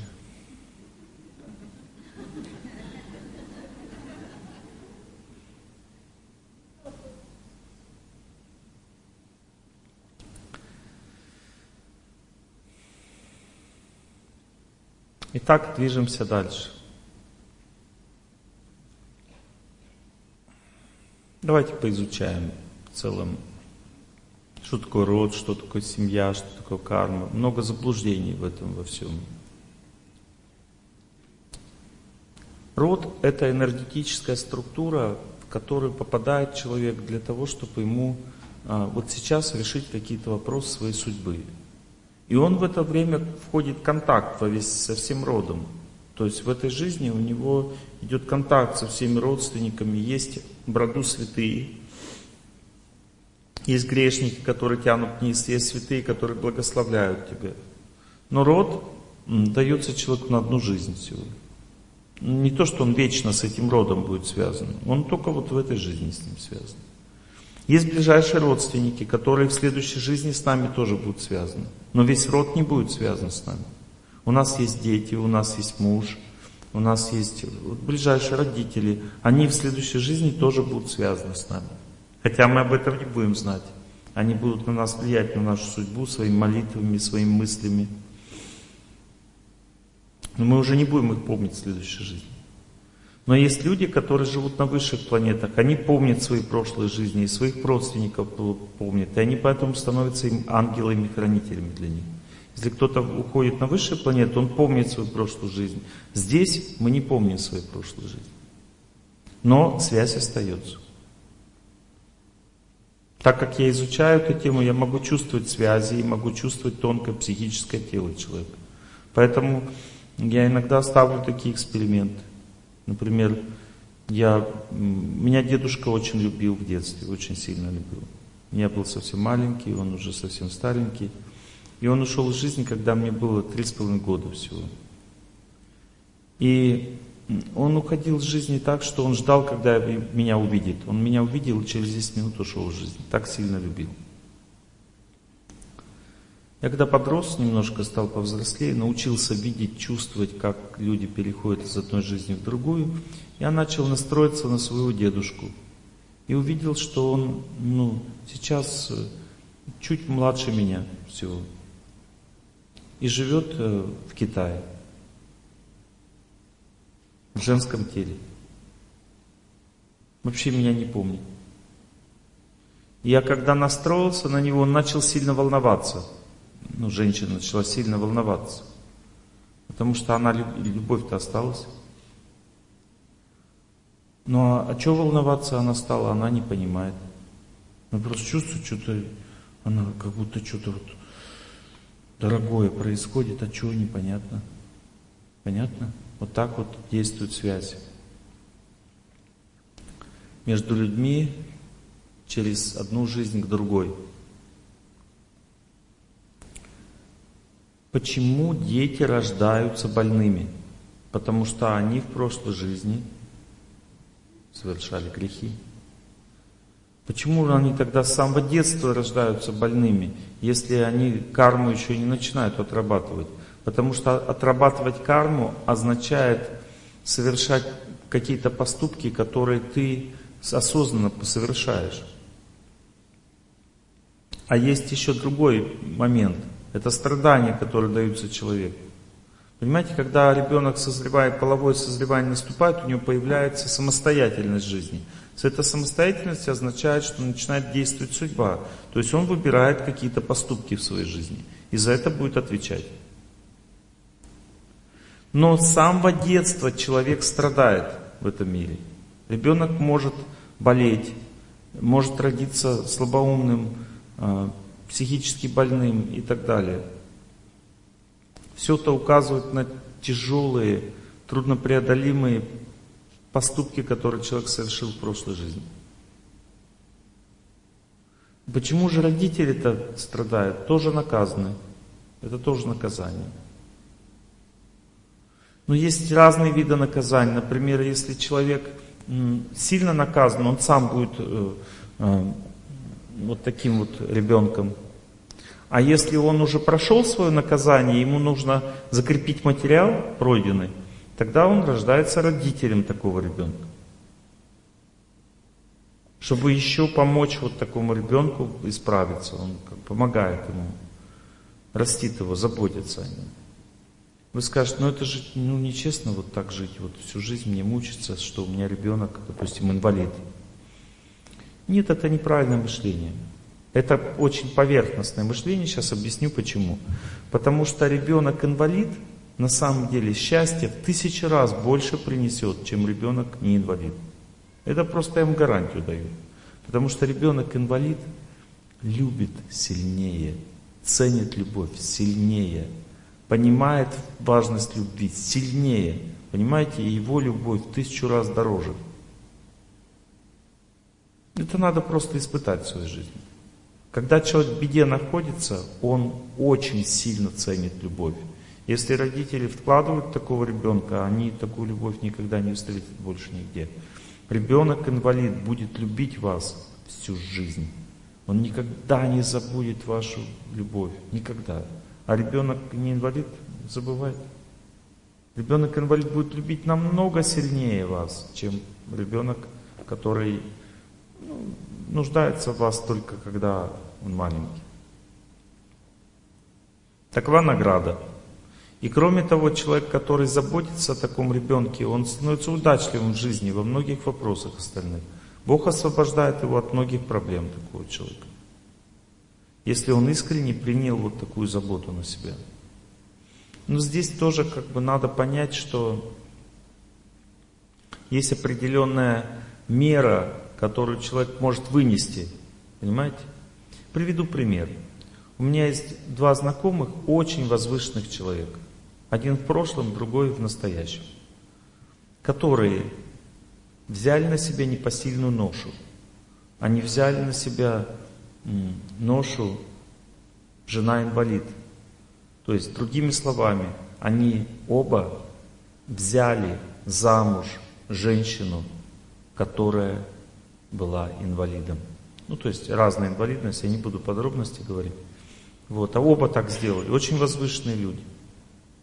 Один из них не справился с этой ношей и потерпел серьезное поражение в своей жизни – он потерял духовную силу, реально начал деградировать. Я сейчас не знаю, как бы, что у него там в жизни происходит, но вот такой результат. Второй сильно пострадал, то есть у него появилось желание бросить жену, но он справился с этим желанием. И сейчас он очень развитый, очень возвышенный человек, очень сильный. Понимаете, другими словами, когда человек берет на себя ношу, он должен сильно подумать он сможет ее унести или нет. И в этой связи, допустим, ну женщина вот совсем тяжелая ноша, ну ребенок совсем никакой, допустим. И она его отдала в, в детский дом. Не смогла, не справилась с такой судьбой. Ничего страшного, надо молиться за него, совершать аскезы. Может быть, это нормально. Конечно, было бы лучше, если бы ты справилась, но если не справилась, тоже нормально. Понимаете? Потому что я вам показываю другие примеры сейчас говорю, что бывает так, что человек ломается просто от судьбы. Поэтому всегда у человека есть выбор. Если, допустим, родители, мама, папа, допустим, ну, много-много лет обездвижены, и ты заботишься, нет никакой жизни, допустим, с ними, да, нет никакой жизни. Ни семейной никакой, ничего. Девушка не может выйти замуж из-за того, что она за мамой ухаживает. Не факт, что она в любом случае должна всю жизнь, а мама не собирается уходить из жизни, она ей классно. Она уже, уже сама стареет. Не факт, что она должна всю жизнь так жить, женщина.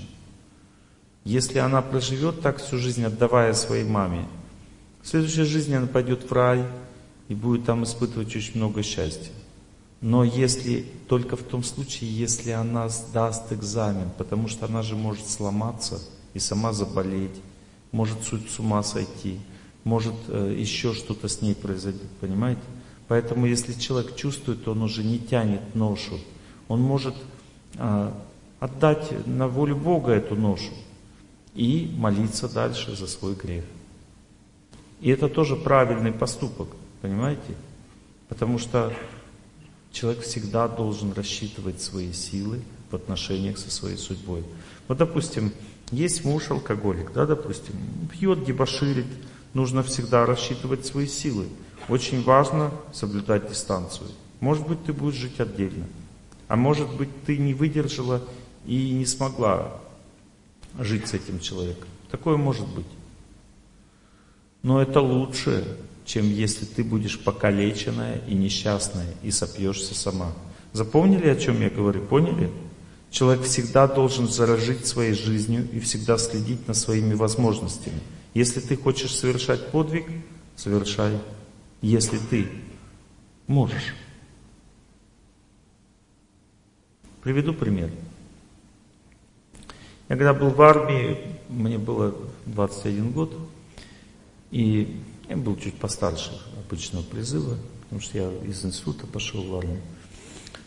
Я был инструктором, и когда был в учебной части, то я написал заявление в Афганистан добровольцам, чтобы спасать солдат. Мой старший, то есть лейтенант медицинской службы, он взял заявление – все как бы ну, положился на стул, все, говорит, спасибо, все, отлично.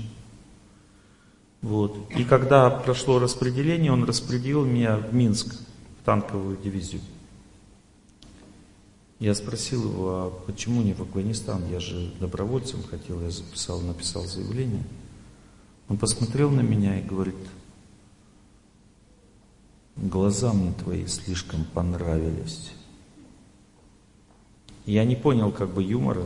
Я думал, что он вообще, почему он так поступил. А потом, когда я пришел из армии, я встретил своего друга, который служил в Афганистане и был полностью переломан как личность. Ну, то есть его эта служба там сломала. Он был нормальным человеком, стал инвалидом. Понимаете? И этот человек просто решил меня поберечь решил не делать из меня инвалида, потому что не было гарантии, что я выдержу это испытание. Таков был поступок. Хороший или плохой, я не знаю, но такие поступки уместны в жизни. Уместны, понимаете? Нет, не все. Нет, не все. Наоборот, он может или сильно быть Э, человек, когда прошел войну, или сильно становится возвышенным и чистым, или поломанным, одно из двух. То есть я сейчас вам говорю об экстраординарных ситуациях, что судьба бывает разной, понимаете, и надо человеку выбрать, понять, насколько он способен. А лучше всего пробовать, пробовать, выдержать. Но если ты чувствуешь, что не выдерживаешь, тогда надо принять правильное решение. Понимаете? Но иногда человек даже пробовать не может, это плохо, он за это будет наказан. Но это лучше, чем сломаться. Ну, допустим, человек не выполняет свой долг в жизни, это плохо. Но это лучше, чем сломаться. Сломаться, когда он выполняет, это лучше, понимаете? Если человек ломается, когда выполняет, это не очень хорошо.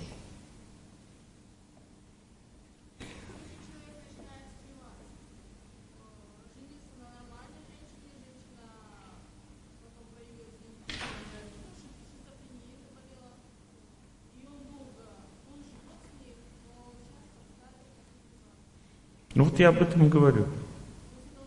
Сломался, конечно, однозначно. Давайте вместе пойдем в болото. Жизнь человека предназначена для служения Богу.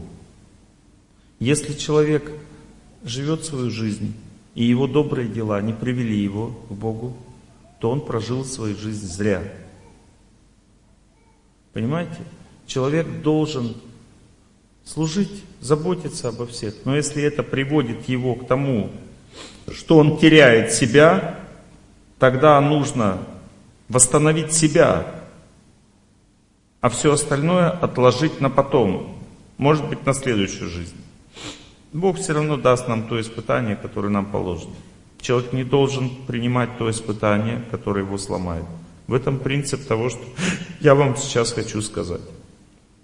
Лучше не ломаться, но надо соизмерять свои силы. Допустим, если мне скажут, Олег Геннадьевич, а слабо еще 15 тысяч километров пролететь, люди тебя ждут в разных городах. Что я должен сказать? Слабо. И поехать отдыхать.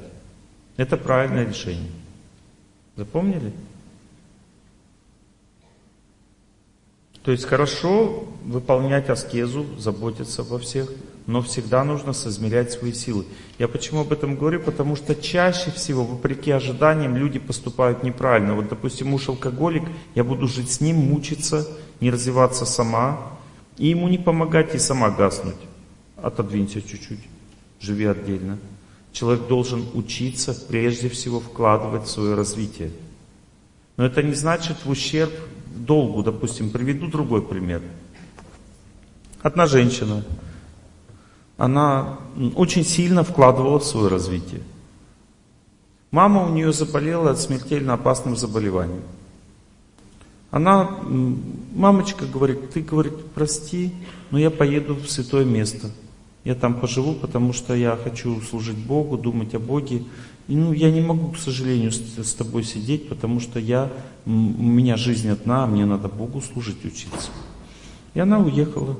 Хотя могла, ну, мама не такая была, вот совсем там не, не психически больная, там, ну, ну, то есть нормальная мама, просто нужна была забота. Понимаете, она взяла, дернула в святое место, когда мама при смерти. И потом интересно, как судьба с ней поступила, с этой девочкой, девушкой. А судьба сделала вот что. Просто обычная другая женщина, соседка, начала заботиться, потому что видит, что та просто все как бы помирает. И потом соседка была без жилья вообще, то есть она просто снимала квартиру. И эта мама, когда прошло полгода, дочка не возвращалась, она, когда оставляла тело, она написала Та вообще не жила, у нее не было идеи. Она написала квартиру на эту женщину. И не сказала ничего ей, что у нее есть дочка, которая может на это претендовать. Просто ей написала квартиру и так ушла из жизни. Дочка приезжает, а там уже другой человек живет. Прописан, все. Теперь у меня к вам вопрос. А это правильно с точки зрения Бога или нет? Конечно, правильно. Понимаете, дочка бросила свою мать при смерти, хотя могла вообще нормально позаботиться, никто ей не мешал. Потеряла мать, потеряла квартиру. И потеряла совесть еще заодно, потому что поступок очень тяжелый. Так нельзя поступать. Знаете, допустим, умирает близкий человек, уходит из жизни, близкий человек, допустим. Ну, я, допустим, верующий же человек, да, он грешник такой, грешник, умер близкий человек, а я вообще как бы, ну, умер, умер в ад, в ад, в ад, все нормально. За такую жизнь. Тем более мучил меня, не давал мне духовной практикой заниматься. Дальше что будет? Получишь за это серьезное наказание. Если у тебя близкий человек ушел из жизни, ты должен за него молиться хоть он грешник, хоть святой, не имеет значения. Если святой, ты быстро закончишь молиться, потому что не даст он тебе за тебя молиться, он сам будет за тебя молиться. Ты почувствуешь, что все нормально там и успокоишься. Нельзя пренебрегать родственным долгом. Ушел близкий человек из жизни, молись за него. Не хочешь молиться, ответишь за это перед Богом. Некоторые люди не молятся, а просто переживают. Ой, ушел, ой. Вот это вот грех. Вот когда близкий человек ушел в жизнь, мы переживаем, что в это время с ним происходит, с близким человеком. Мучается. Потому что мои переживания ему еще тяжелее перенести, чем свои. Мы же связаны с ним, связь есть. Поэтому переживания, это некоторые люди думают, а ты что на похоронах ты не плачешь? Твой же муж ушел из жизни. А она не плачет, она молится в это время. Это более правильный подход к жизни. А вот плакать это означает, типа все, все понимают, молодец, любит, плачет, любит. Но ему от этого лучше не будет.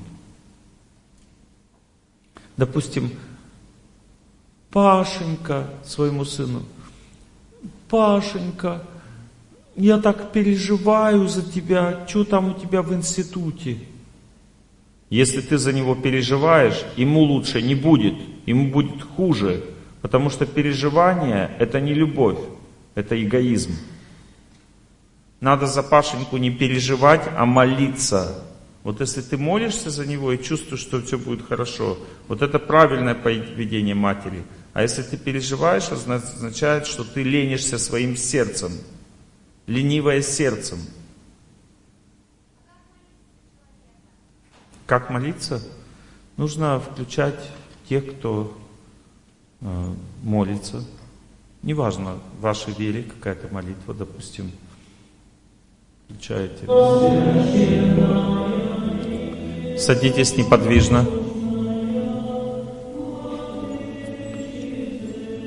И повторяйте, слушая тех, кто молится вместе с ними.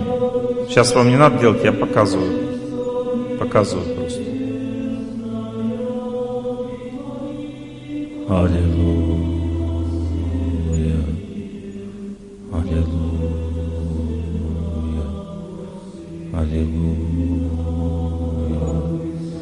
Аллилуйя. Слава Отцу и Сыну и Святому Духу. Слава Отцу и Сыну и Святому Духу. Слава Отцу и Сыну и Святому Духу. То есть надо повторять короткую молитву, прославляющую Бога, погружаться в отношениях с теми, кто молится, думать об их вере, прославлять Бога, забыть про свою проблему и сказать это мысленно. Это для него, для этого человека. Можно периодически вспоминать о нем и в своей памяти смотреть, как ты вспоминаешь. Если, допустим, человек ушел из жизни, ты вспоминаешь камень на сердце, он должен стать слабее. Время молитвы ты молишься, должно слабеть памяти, что камень слабее. Вам может показаться, что это самовнушение, но это не самовнушение. Это связь. То есть вы молитесь, камень слабее, значит ему легче.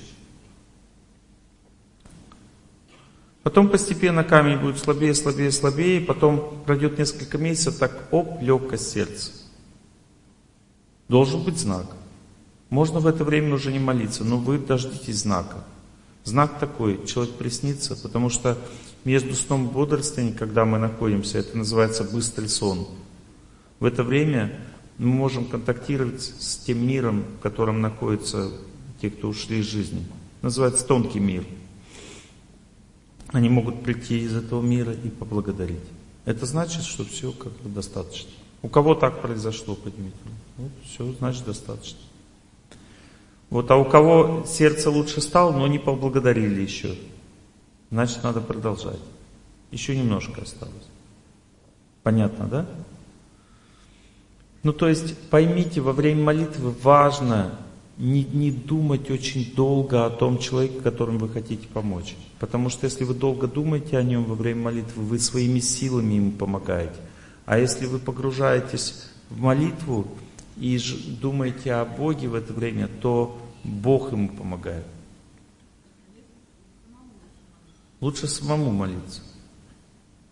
Но также хорошо заказывать. Надо понять, что есть два процесса в целом – есть процесс сотрудничества или добрых дел.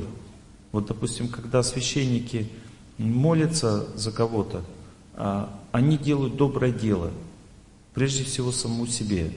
Потому что, когда человек молится за чужих людей, Богу, Бог это очень сильно зачитывает. Ну, то есть он думает, да супер, ты классный человек вообще.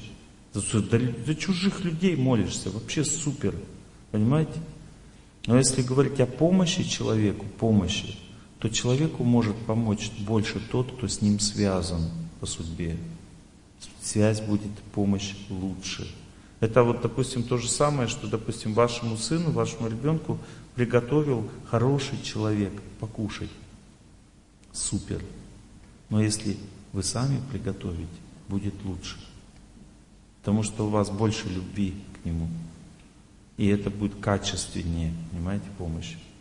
Наше сердце очень скупое. Мы сами не хотим молочь, лучше уж в храме заказать. И мы начинаем себе это оправдывать, что и побольше помощи, священник все-таки лучше поможет, чем я. Это просто лень души. Запомните, а? Незнание, факт. Согласен, тоже есть этот момент. Запомните, вы, если сами будете это делать, во-первых, милости больше получите, потому что когда человек отмолил человека, он получает удачу в жизни. Бог говорит, раз ты такой хороший, ты человек ушел, уже все, типа, к обеду не ждет твой песик, уже его нет. Он тебе ничего не сделает, его нет уже, все. А ты за него молишься. Это называется полное бескорыстие, немотивированное. Это Богу очень нравится. Он очень ценит такой поступок. Так а дети должны молиться за, за родителей. Вот, вот, допустим, на санскрите сын, слово сын переводится путра. Путра. Ра означает победа. Ура! Ну, то есть Ра означает победа, а Пут означает ад.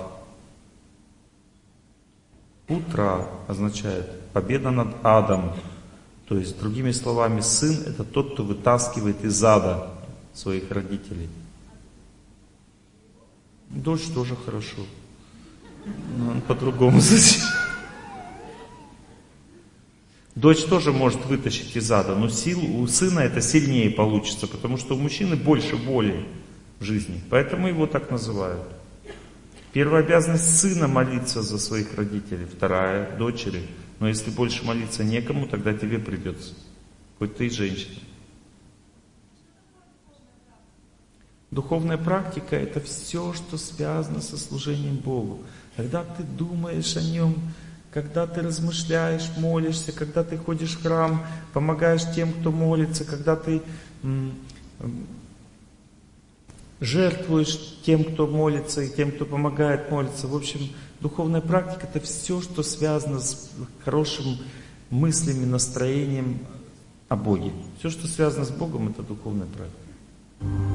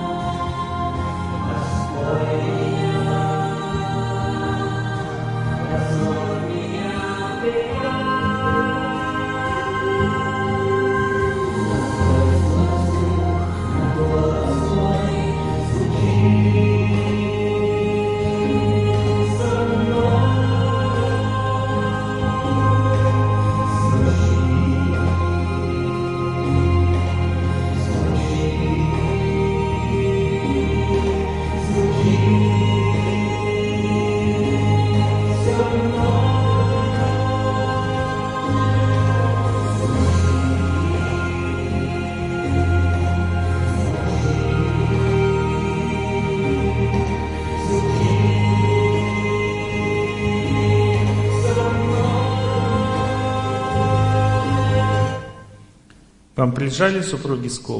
Концерт давали вам? Нет, ни разу?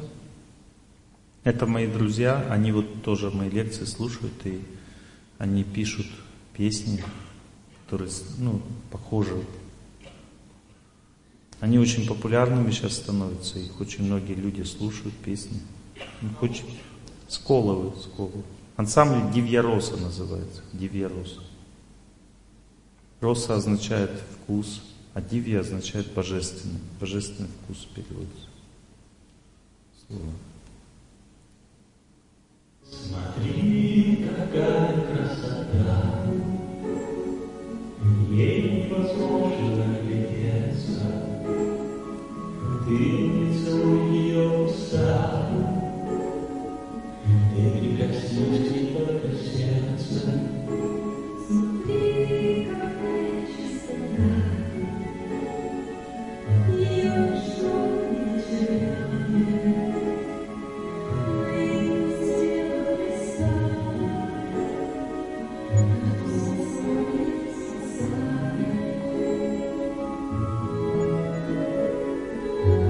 Красиво о душе поют, как душа выглядит.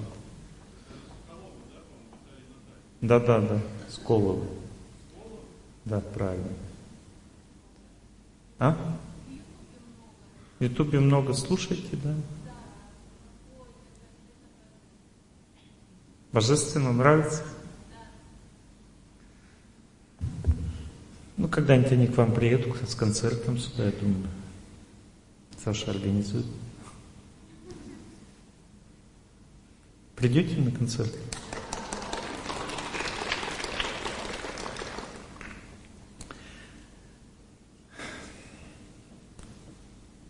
Что вам еще рассказать про семью?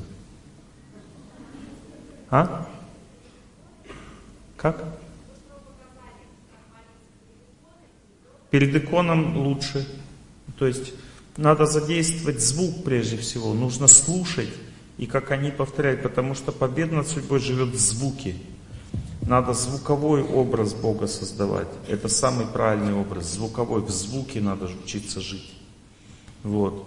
Но Судьба находится в уме, а ум действует через глаза. Через глаза. Поэтому очень важно понять, что если вы слабы в молитве, то глаза у вас, образы какие-то вспыхивают в вашей жизни, не дают вам возможность думать чисто о молитве о Боге. Значит, судьба не будет побеждаться. И для того, чтобы образы не вспыхивали, нужно смотреть на образ святого человека. И в это время ваш ум будет занят не судьбой, а победой над судьбой. Но, но если ты сильный, сильно молишься, то можешь закрыть глаза даже. И думать о Боге просто. Это самое лучшее. Но если у тебя нет такой возможности, ты вспоминаешь о себе, открой глаза, смотри на святого человека.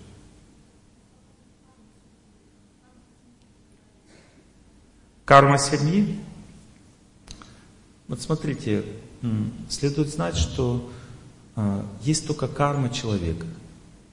Карма человека, одного. Вот все, что в семье происходит, моя судьба, моя. А все, что в семье происходит у мужа, это его судьба. У сына все, что происходит, это его судьба. А карма семьи означает, что мы все друг друга мучаем влияем друг на друга. И мы не хотим, в общем-то, мучить, просто так получается. Бог так сделал, понимаете? Ну, то есть, другими словами, что такое карма семьи? Вот у меня плохой период начался, значит, всем будет плохо.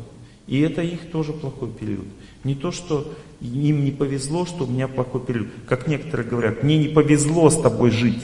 У тебя вот все время плохо все, а я такая вся мягкая, пушистая, ты скользкий, вонючий.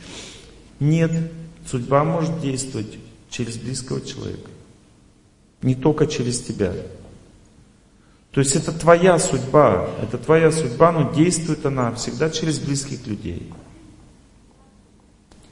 Нет чужой семьи, судьбы в семье. Это неправильное мышление. Запомните, сейчас много книг по судьбу написано, которые неправильные, потому что они не изучают э, источники. Судьба или карма описана ведических священных писаниях подробно. Там законы судьбы описаны очень правильно и подробно. Но люди, которые пишут эти книжки по карме, часто не читают ведических писаний, они что-то сочиняют сами. В результате они что сочиняют? Первое. Дети не отвечают за поступки родителей, а они пишут, что отвечают. Второе. Родители не могут испортить судьбу детей. Вот какая им положена судьба, такую не получают. Но родители могут исправить судьбу детей, сделать лучше. Следующая ошибка. Следующая ошибка – карма рода. Есть карма рода, но она не тебе принадлежит. Это просто энергетическая структура, в которую ты входишь для того, чтобы тебя помучили там.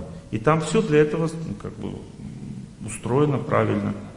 Для тебя прямо все хорошо там, как бы, как надо. Но это не твоя карма. Это просто энергетическая структура, которая помогает тебе отработать свою карму. Потом ты уходишь из этой жизни. Не то, что в этом карме рода остаешься навсегда. Нет, у тебя потом другой род какой-то будет, от твоей судьбы. Может, ты в хороший род какой-то попадешь. Понимаете, в следующей жизни.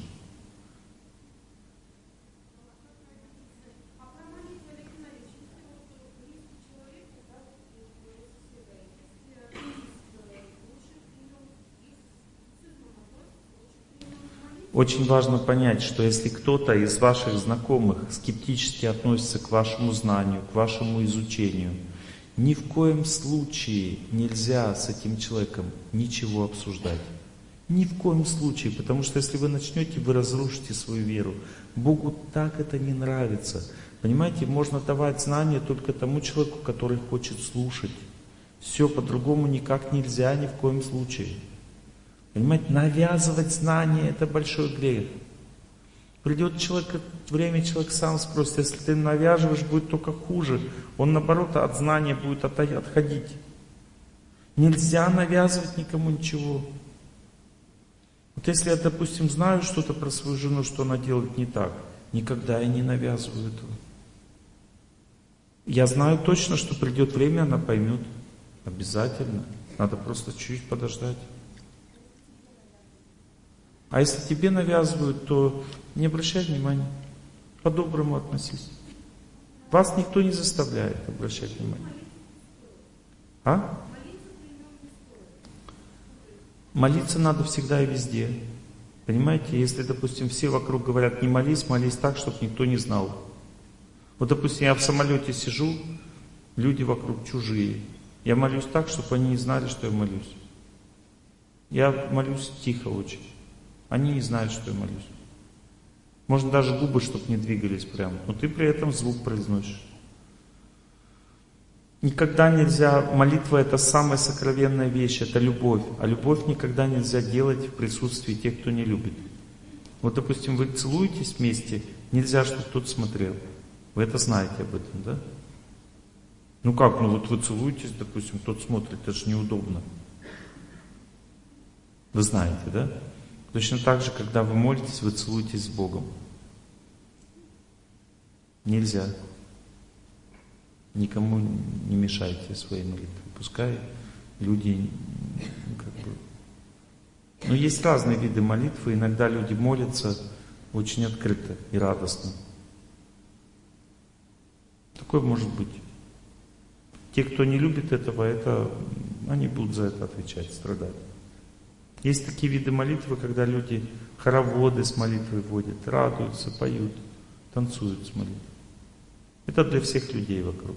Это приносит удачу. Но те, кто не любит этого, они за это будут отвечать. То есть есть сокровенная индивидуальная молитва, а есть общая молитва. Вот, допустим, мы повторяем «Я желаю всем счастья вместе». Это вот такой настрой.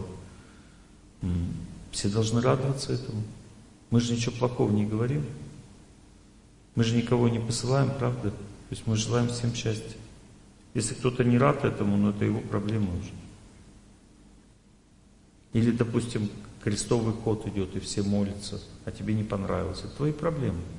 Есть молитва общая для людей, для целых, предназначена для всех. Совместная молитва, громкая. Никто не должен препятствовать этому. А есть сокровенная, индивидуальная. Никому не надо мешать тогда. Что вы про, про судьбу рода Хачан?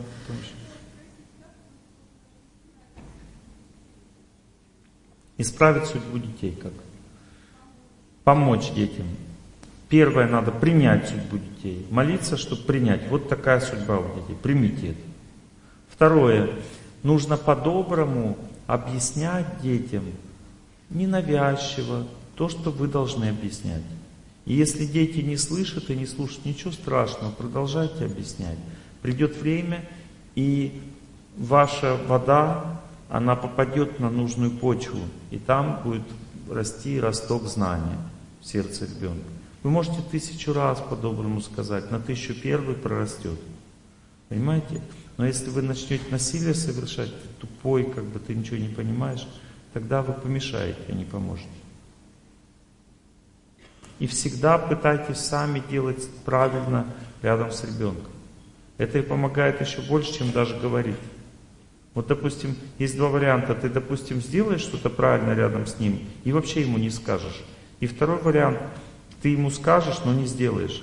Первый вариант работает, второй нет. Вот смотрите, проводили такие исследования с детьми. Человек говорил одно, ну такая игра.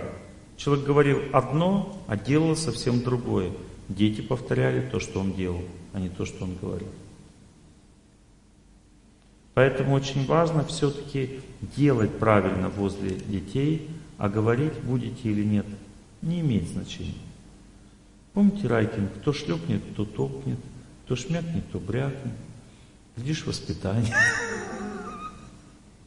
Поступки нужны. Как? Вражда между братом и сестрой в одной семье. Всегда есть вражда. Маленькие дети рождаются, понимаете, любовь эгоистичную природу имеет в жизни. Эгоистичную природу. Ну, то есть рождается э, один ребенок, подрастает, рождается второй. Тот, который маленький рождается, он новый. Его любят больше, он маленький. Поэтому старший ребенок жутко завидует младшему просто, жутко завидует. Это всегда так бывает. И эта зависть может остаться потом даже с возрастом даже остаться. Такое может быть. А как помочь вот э, брату с сестрой помириться, например, да? Сначала принять это все, понять, что ну, нормально, ничего страшного, ну враждуют, ничего страшного. Потом дальше Сначала быть самодостаточным, да? Чтобы принять, нужно иметь силы. Потом принять, вторая стадия. И потом третья стадия, с ними с обоими установить хорошие, добрые отношения. И приглашать их в свою компанию. Когда они в вашей компании будут, вы с одним человеком по-доброму и со вторым. И вы вместе с ними общаетесь. Они помирятся однозначно. У меня много такой практики, мы в целом такую практику совершаем. У нас очень важно знать, вот как, как мы вообще что делаем. Вот, допустим, муж с женой сильно поссорились, сильно поссорились, но у них один наставник. У меня было такое много-много раз в жизни, допустим, я наставник, допустим, для кого-то. Люди поссорились, муж с женой. Приходят ко мне вместе общаться. Достаточно пять минут. я что делаю? Я принимаю и второго, и одного, и второго, никогда не принимаю ни одну позицию из этих двух людей. Никогда. Вот и одного, и другого принимаю. И одному рассказываю, почему он так себя ведет, второму рассказываю, почему он так себя ведет. Пять минут разговора. Все. Они Получается, мирятся. что в этой ситуации родители приняли такую отстраненную позицию, и мама могла бы ну, подружить да, между Э, с собой свою А, это вы сестра, да? Нет, нет, это у мужа сестра, у моего мужа а, сестра. мужа сестра. Да, и так получилось, что по вопросу они перестали общение. То есть родители виноваты? Нет, родители не виноваты, но они не сделали ничего, чтобы их помирить. То есть Хотя виноваты все равно? Ну, что, ну не волнуйтесь, все нормально. Я же над вами не смеюсь. Я вам просто покажу, как действует судьба. Видите, она пришла в вашу жизнь, судьба, и заставила кого-то считать виноватым. Это значит, что она действует сейчас на вас. Ситуация трудная, вам тяжело переваривать. Кто-то виноват. И вы чувствуете, что вы с этим ничего не можете сделать. Судьба пришла в вашу жизнь. Как ее принять? Молитвой. Думайте о Боге, молитесь и просто пытаетесь забыться в этой молитве и думайте вот для этого, чтобы эта ситуация разрешилась. Первая стадия – спокойствие в сердце. Вторая стадия – влияние. Что значит влияние? Это значит, что вы можете пообщаться на эту тему с родителями по-доброму, и они поймут, о чем речь. Или с этими братом и сестрой. И третья стадия – изменения. То есть они меняться начинают, эти люди. Но самое удивительное заключается в том, что когда вы мне говорите, вот это все, на вас сейчас действует судьба, вы мне говорите, я тоже пугаюсь. И мне хочется или поругать вас, или пошутить над вами. Понимаете, так действует ваша судьба на меня. Мне тоже тяжело становится, я готов даже удрать.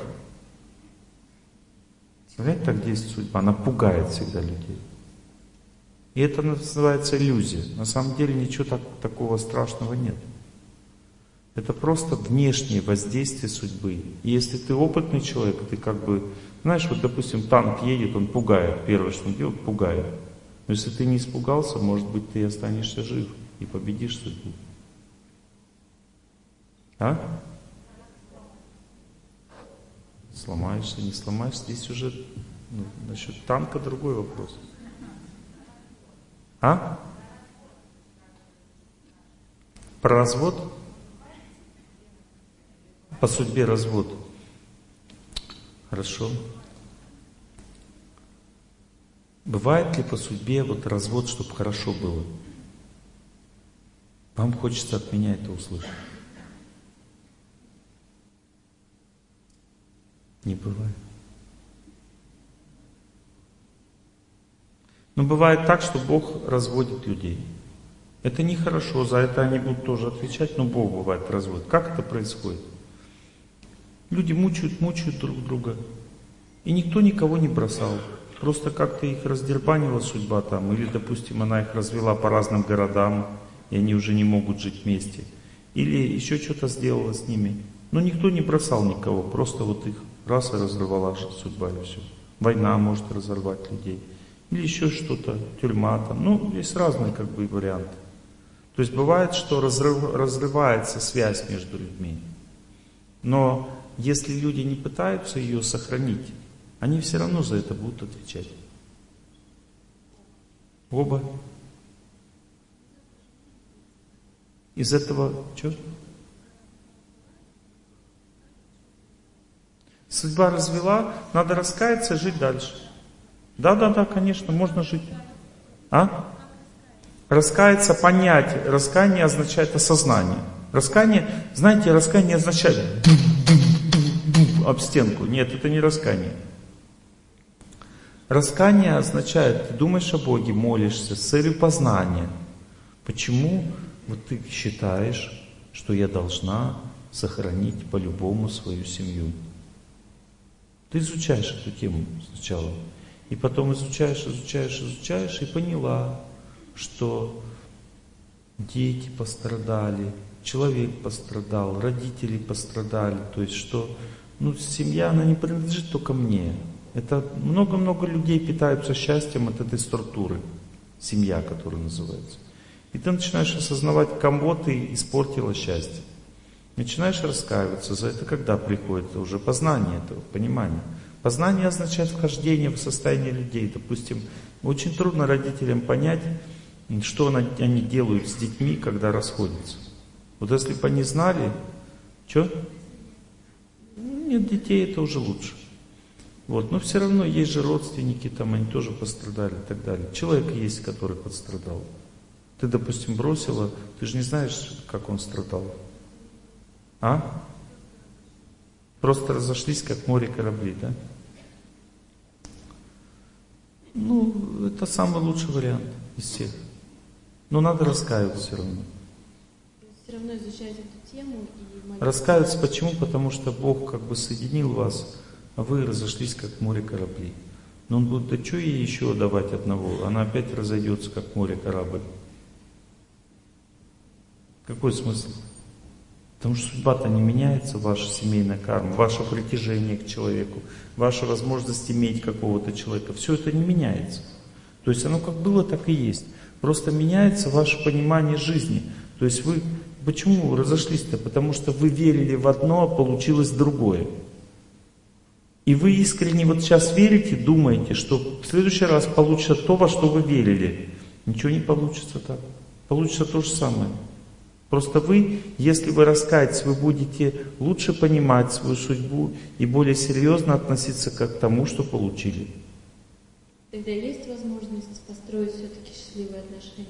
Есть возможность, есть возможность, но опять пройти через этот путь. Вот сейчас, допустим, у вас человек не лучше. То же самое. И вы об этом знаете. Ну и проходите свой путь.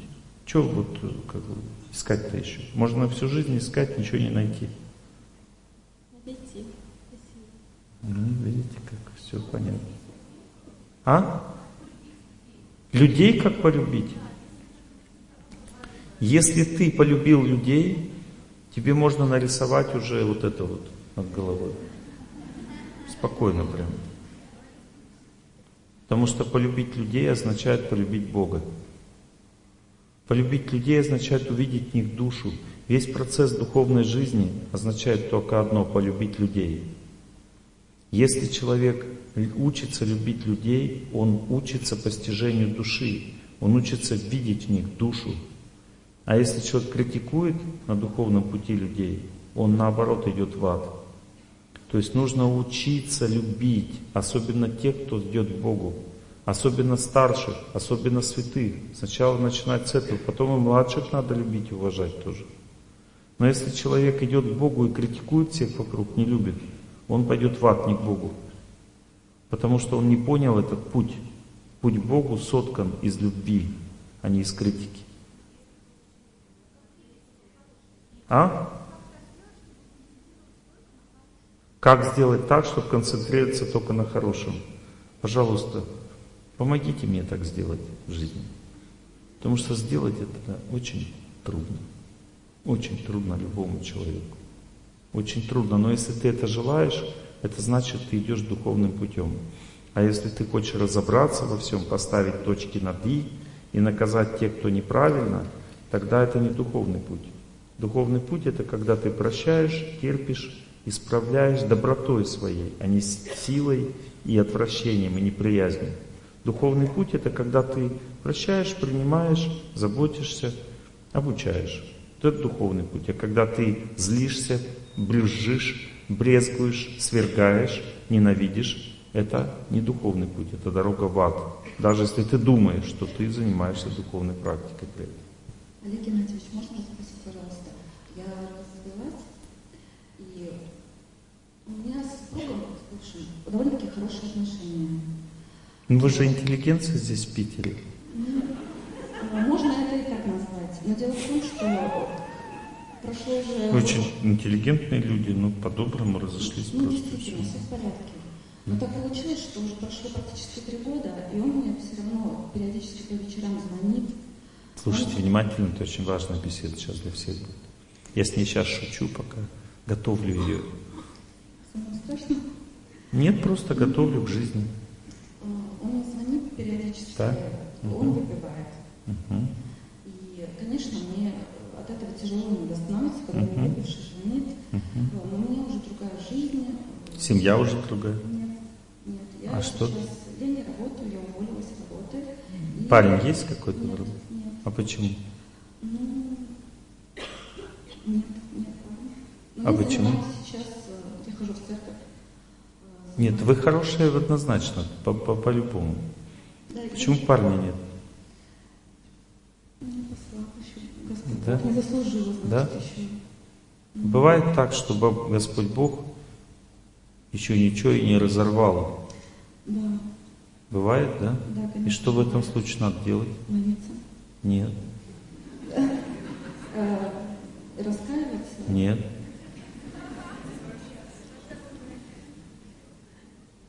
Возвращать? О, моя хорошая. Да. Понятно? Я поняла. Иначе будет хуже. Потому что никто ничего не разрывал. Можно людям разойтись и остаться вместе. Бог держит таких людей дальше. Не справились? Ну, добрые люди, хорошие. Не справились. Остались друзьями. Значит, они муж и жена продолжаются. Они просто об этом не знают, но они муж и жена. И они могут 10 лет так прожить, никого себе не найти, потому что Богу нет смысла искать другого человека, когда связь осталась. Ваша связь осталась, надо возвращаться назад.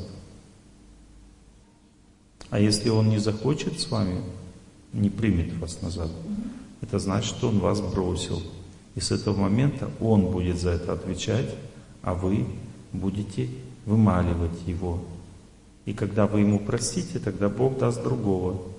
А если вы к нему вернетесь, и он вас примет, значит, у вас будет другая жизнь с ним, не так, какая-то была до этого, более счастливая. Вот какая мудрая. Молодец.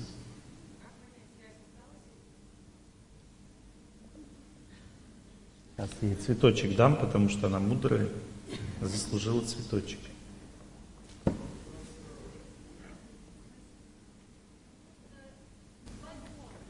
Это судьба детей, да. Развод родителей – судьба детей, да. Как облегчить, не разводиться? Кто говорит-то? Я, я не вижу, кто говорит.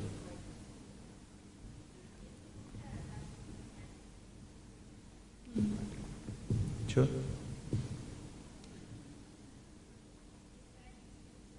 Я не пойму, с кем мне разговаривать. Микрофон одной дали, вторая встает. Говорите быстрее, а то сейчас это... Раз, развелись, дети, э, получается, остались не там, не там. Как не там, не там? Женщина должна взять детей. Нет, поскольку отцу, а там новая семья, дети не особо там нужны, и дети остались с бабушкой, с дедушкой. А мать что, не может взять, что ли? Мать не может взять. Почему? Ну, во-первых, здоровье не позволяет. Во-вторых, они же уже о, по суду решили вопрос, где дети. В чем вопрос? Как же это дети-то вот душа болит? Ну, возьмите назад, значит, если болит. Куда? Вы имеете в виду? Себе? Так они и так со мной, я бабушка. А, вы бабушка. Да. Ну, значит, вы мать. А, и здесь еще... Поймите, что а, не тот, кто родил детей, является родителями. Веды говорят, что родители это те, кто дает детям любовь, воспитывает их. Это настоящие родители. А те, кто считает, считают родителями, но этого не делают, это не родители. Понимаете, э, если человек думает, что он выносил ребенка, он его не вынашивал. Бог вынашивал. Если он думал, его зачал, он не зачал, Бог зачал. Некоторые не могут зачать, потому что Бог не дает. Бог зачал, Бог вырастил, Бог родил. В чем твоя заслуга? Твоя заслуга, когда рожаешь, лучше не мешай просто. Кушерки говорят, не мешай. Расслабься, не мешай. Бог рожает. Бог вынашивает. Там синтез производишь это все? Нет, синтез не производишь. Ты зачинала? Нет, Бог зачинал. Он соединил детей. Все сперматозоиды, яйцеклетки. Он соединил. Он вырастил все. Он родил. В чем твоя заслуга? Нет никакой заслуги. Вот если ты заботишься о ребенке, в этом заслуга. А если нет, ты не мать. Мать та, которая заботится. Вы мать этих детей. Я бабушка. Вы мать этих детей. А, ну, по сути, да. Я думала, что это... Еще раз послушайте меня внимательно. Некоторые люди, сейчас я вам объясню. Одна женщина, моя знакомая, взяла маленького ребенка на воспитание, грудного. Она говорит, Олег Геннадьевич, как мне им сказать этому ребенку, что я не мать? Я говорю, вам надо сказать, что вы мать. Она говорит, ну это не мой ребенок, Олег Геннадьевич, поймите. Я говорю, это ваш ребенок, поймите. Она говорит, ну как, но я его не рожала. Я объясняю еще раз, что вы мать, а та, которая рожала, она не мать. Вот вы ему и скажите, что вы мать. И это будет правда. И поэтому вы и печалитесь, и страдаете, что вы не понимаете, где правда, а не потому печалитесь, что не знаете, что сказать. Потому что правда в том, что вы его мать, а не тот человек, который рожал, но не может позаботиться. Потому что ему неправильно объясняют, кто его родители. Родители это те, кто вырастили ребенка, а не те, кто родили. Объясняйте правильно, никто искать не будет. Значит, надо молиться, такое бывает. Матери, бывает у матери отнимают детей. Это очень тяжелая карма. Те, кто так делают, они за это будут отвечать. Дети всегда должны быть с матерью. Если кто-то отнял у матери детей, и она хороший человек, не алкоголичка там, не дебоширка, не сумасшедшая, нормальный человек. У нее просто силой из-за богатства, люди бывают очень влиятельны, богатые, они могут управлять миром. Вырвали у, у матери детей. Нужно молиться просто. Если сила молитвы будет высокая, то судьба плохая у матери будет преодолена, потому что у нее вырвали, потому что она сама так сделала в прошлое, сама совершила такой поступок. Молитва избавляет человека от этого поступка, и дети возвращаются к матери. А как это произойдет? Посмотрите. Нужно молиться. То, что вы сейчас говорите, это сильное наказание. И вы его получили не зря. Поэтому молитесь, и наказание будет снято с вас, и вы вернете себе детей. Это сто процентов. Просто молитесь. Сейчас вы ничего не сделаете, у нас не будет контакта, потому что вы наказаны. Все, мои хорошие, время заканчивается, поэтому сейчас будем всем желать счастья. Я надеюсь, что вы не зря здесь сидели три часа. Все, давайте сели прямо. Потом у нас цветы еще нас ждут, как всегда.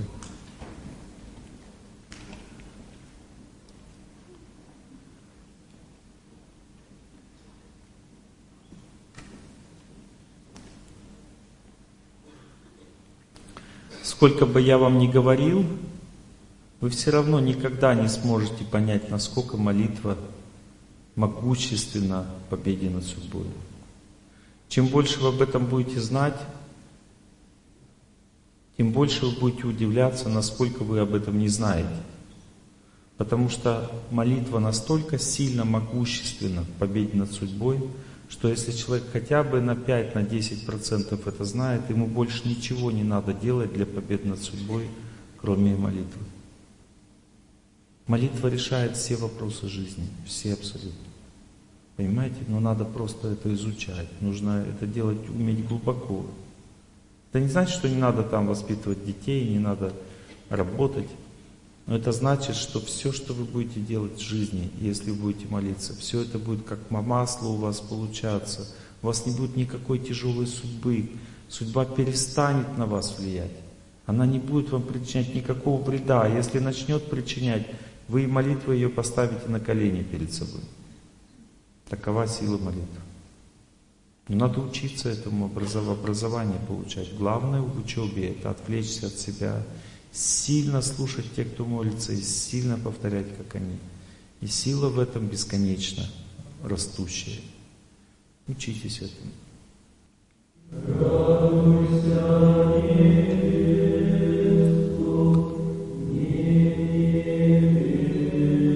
Я всем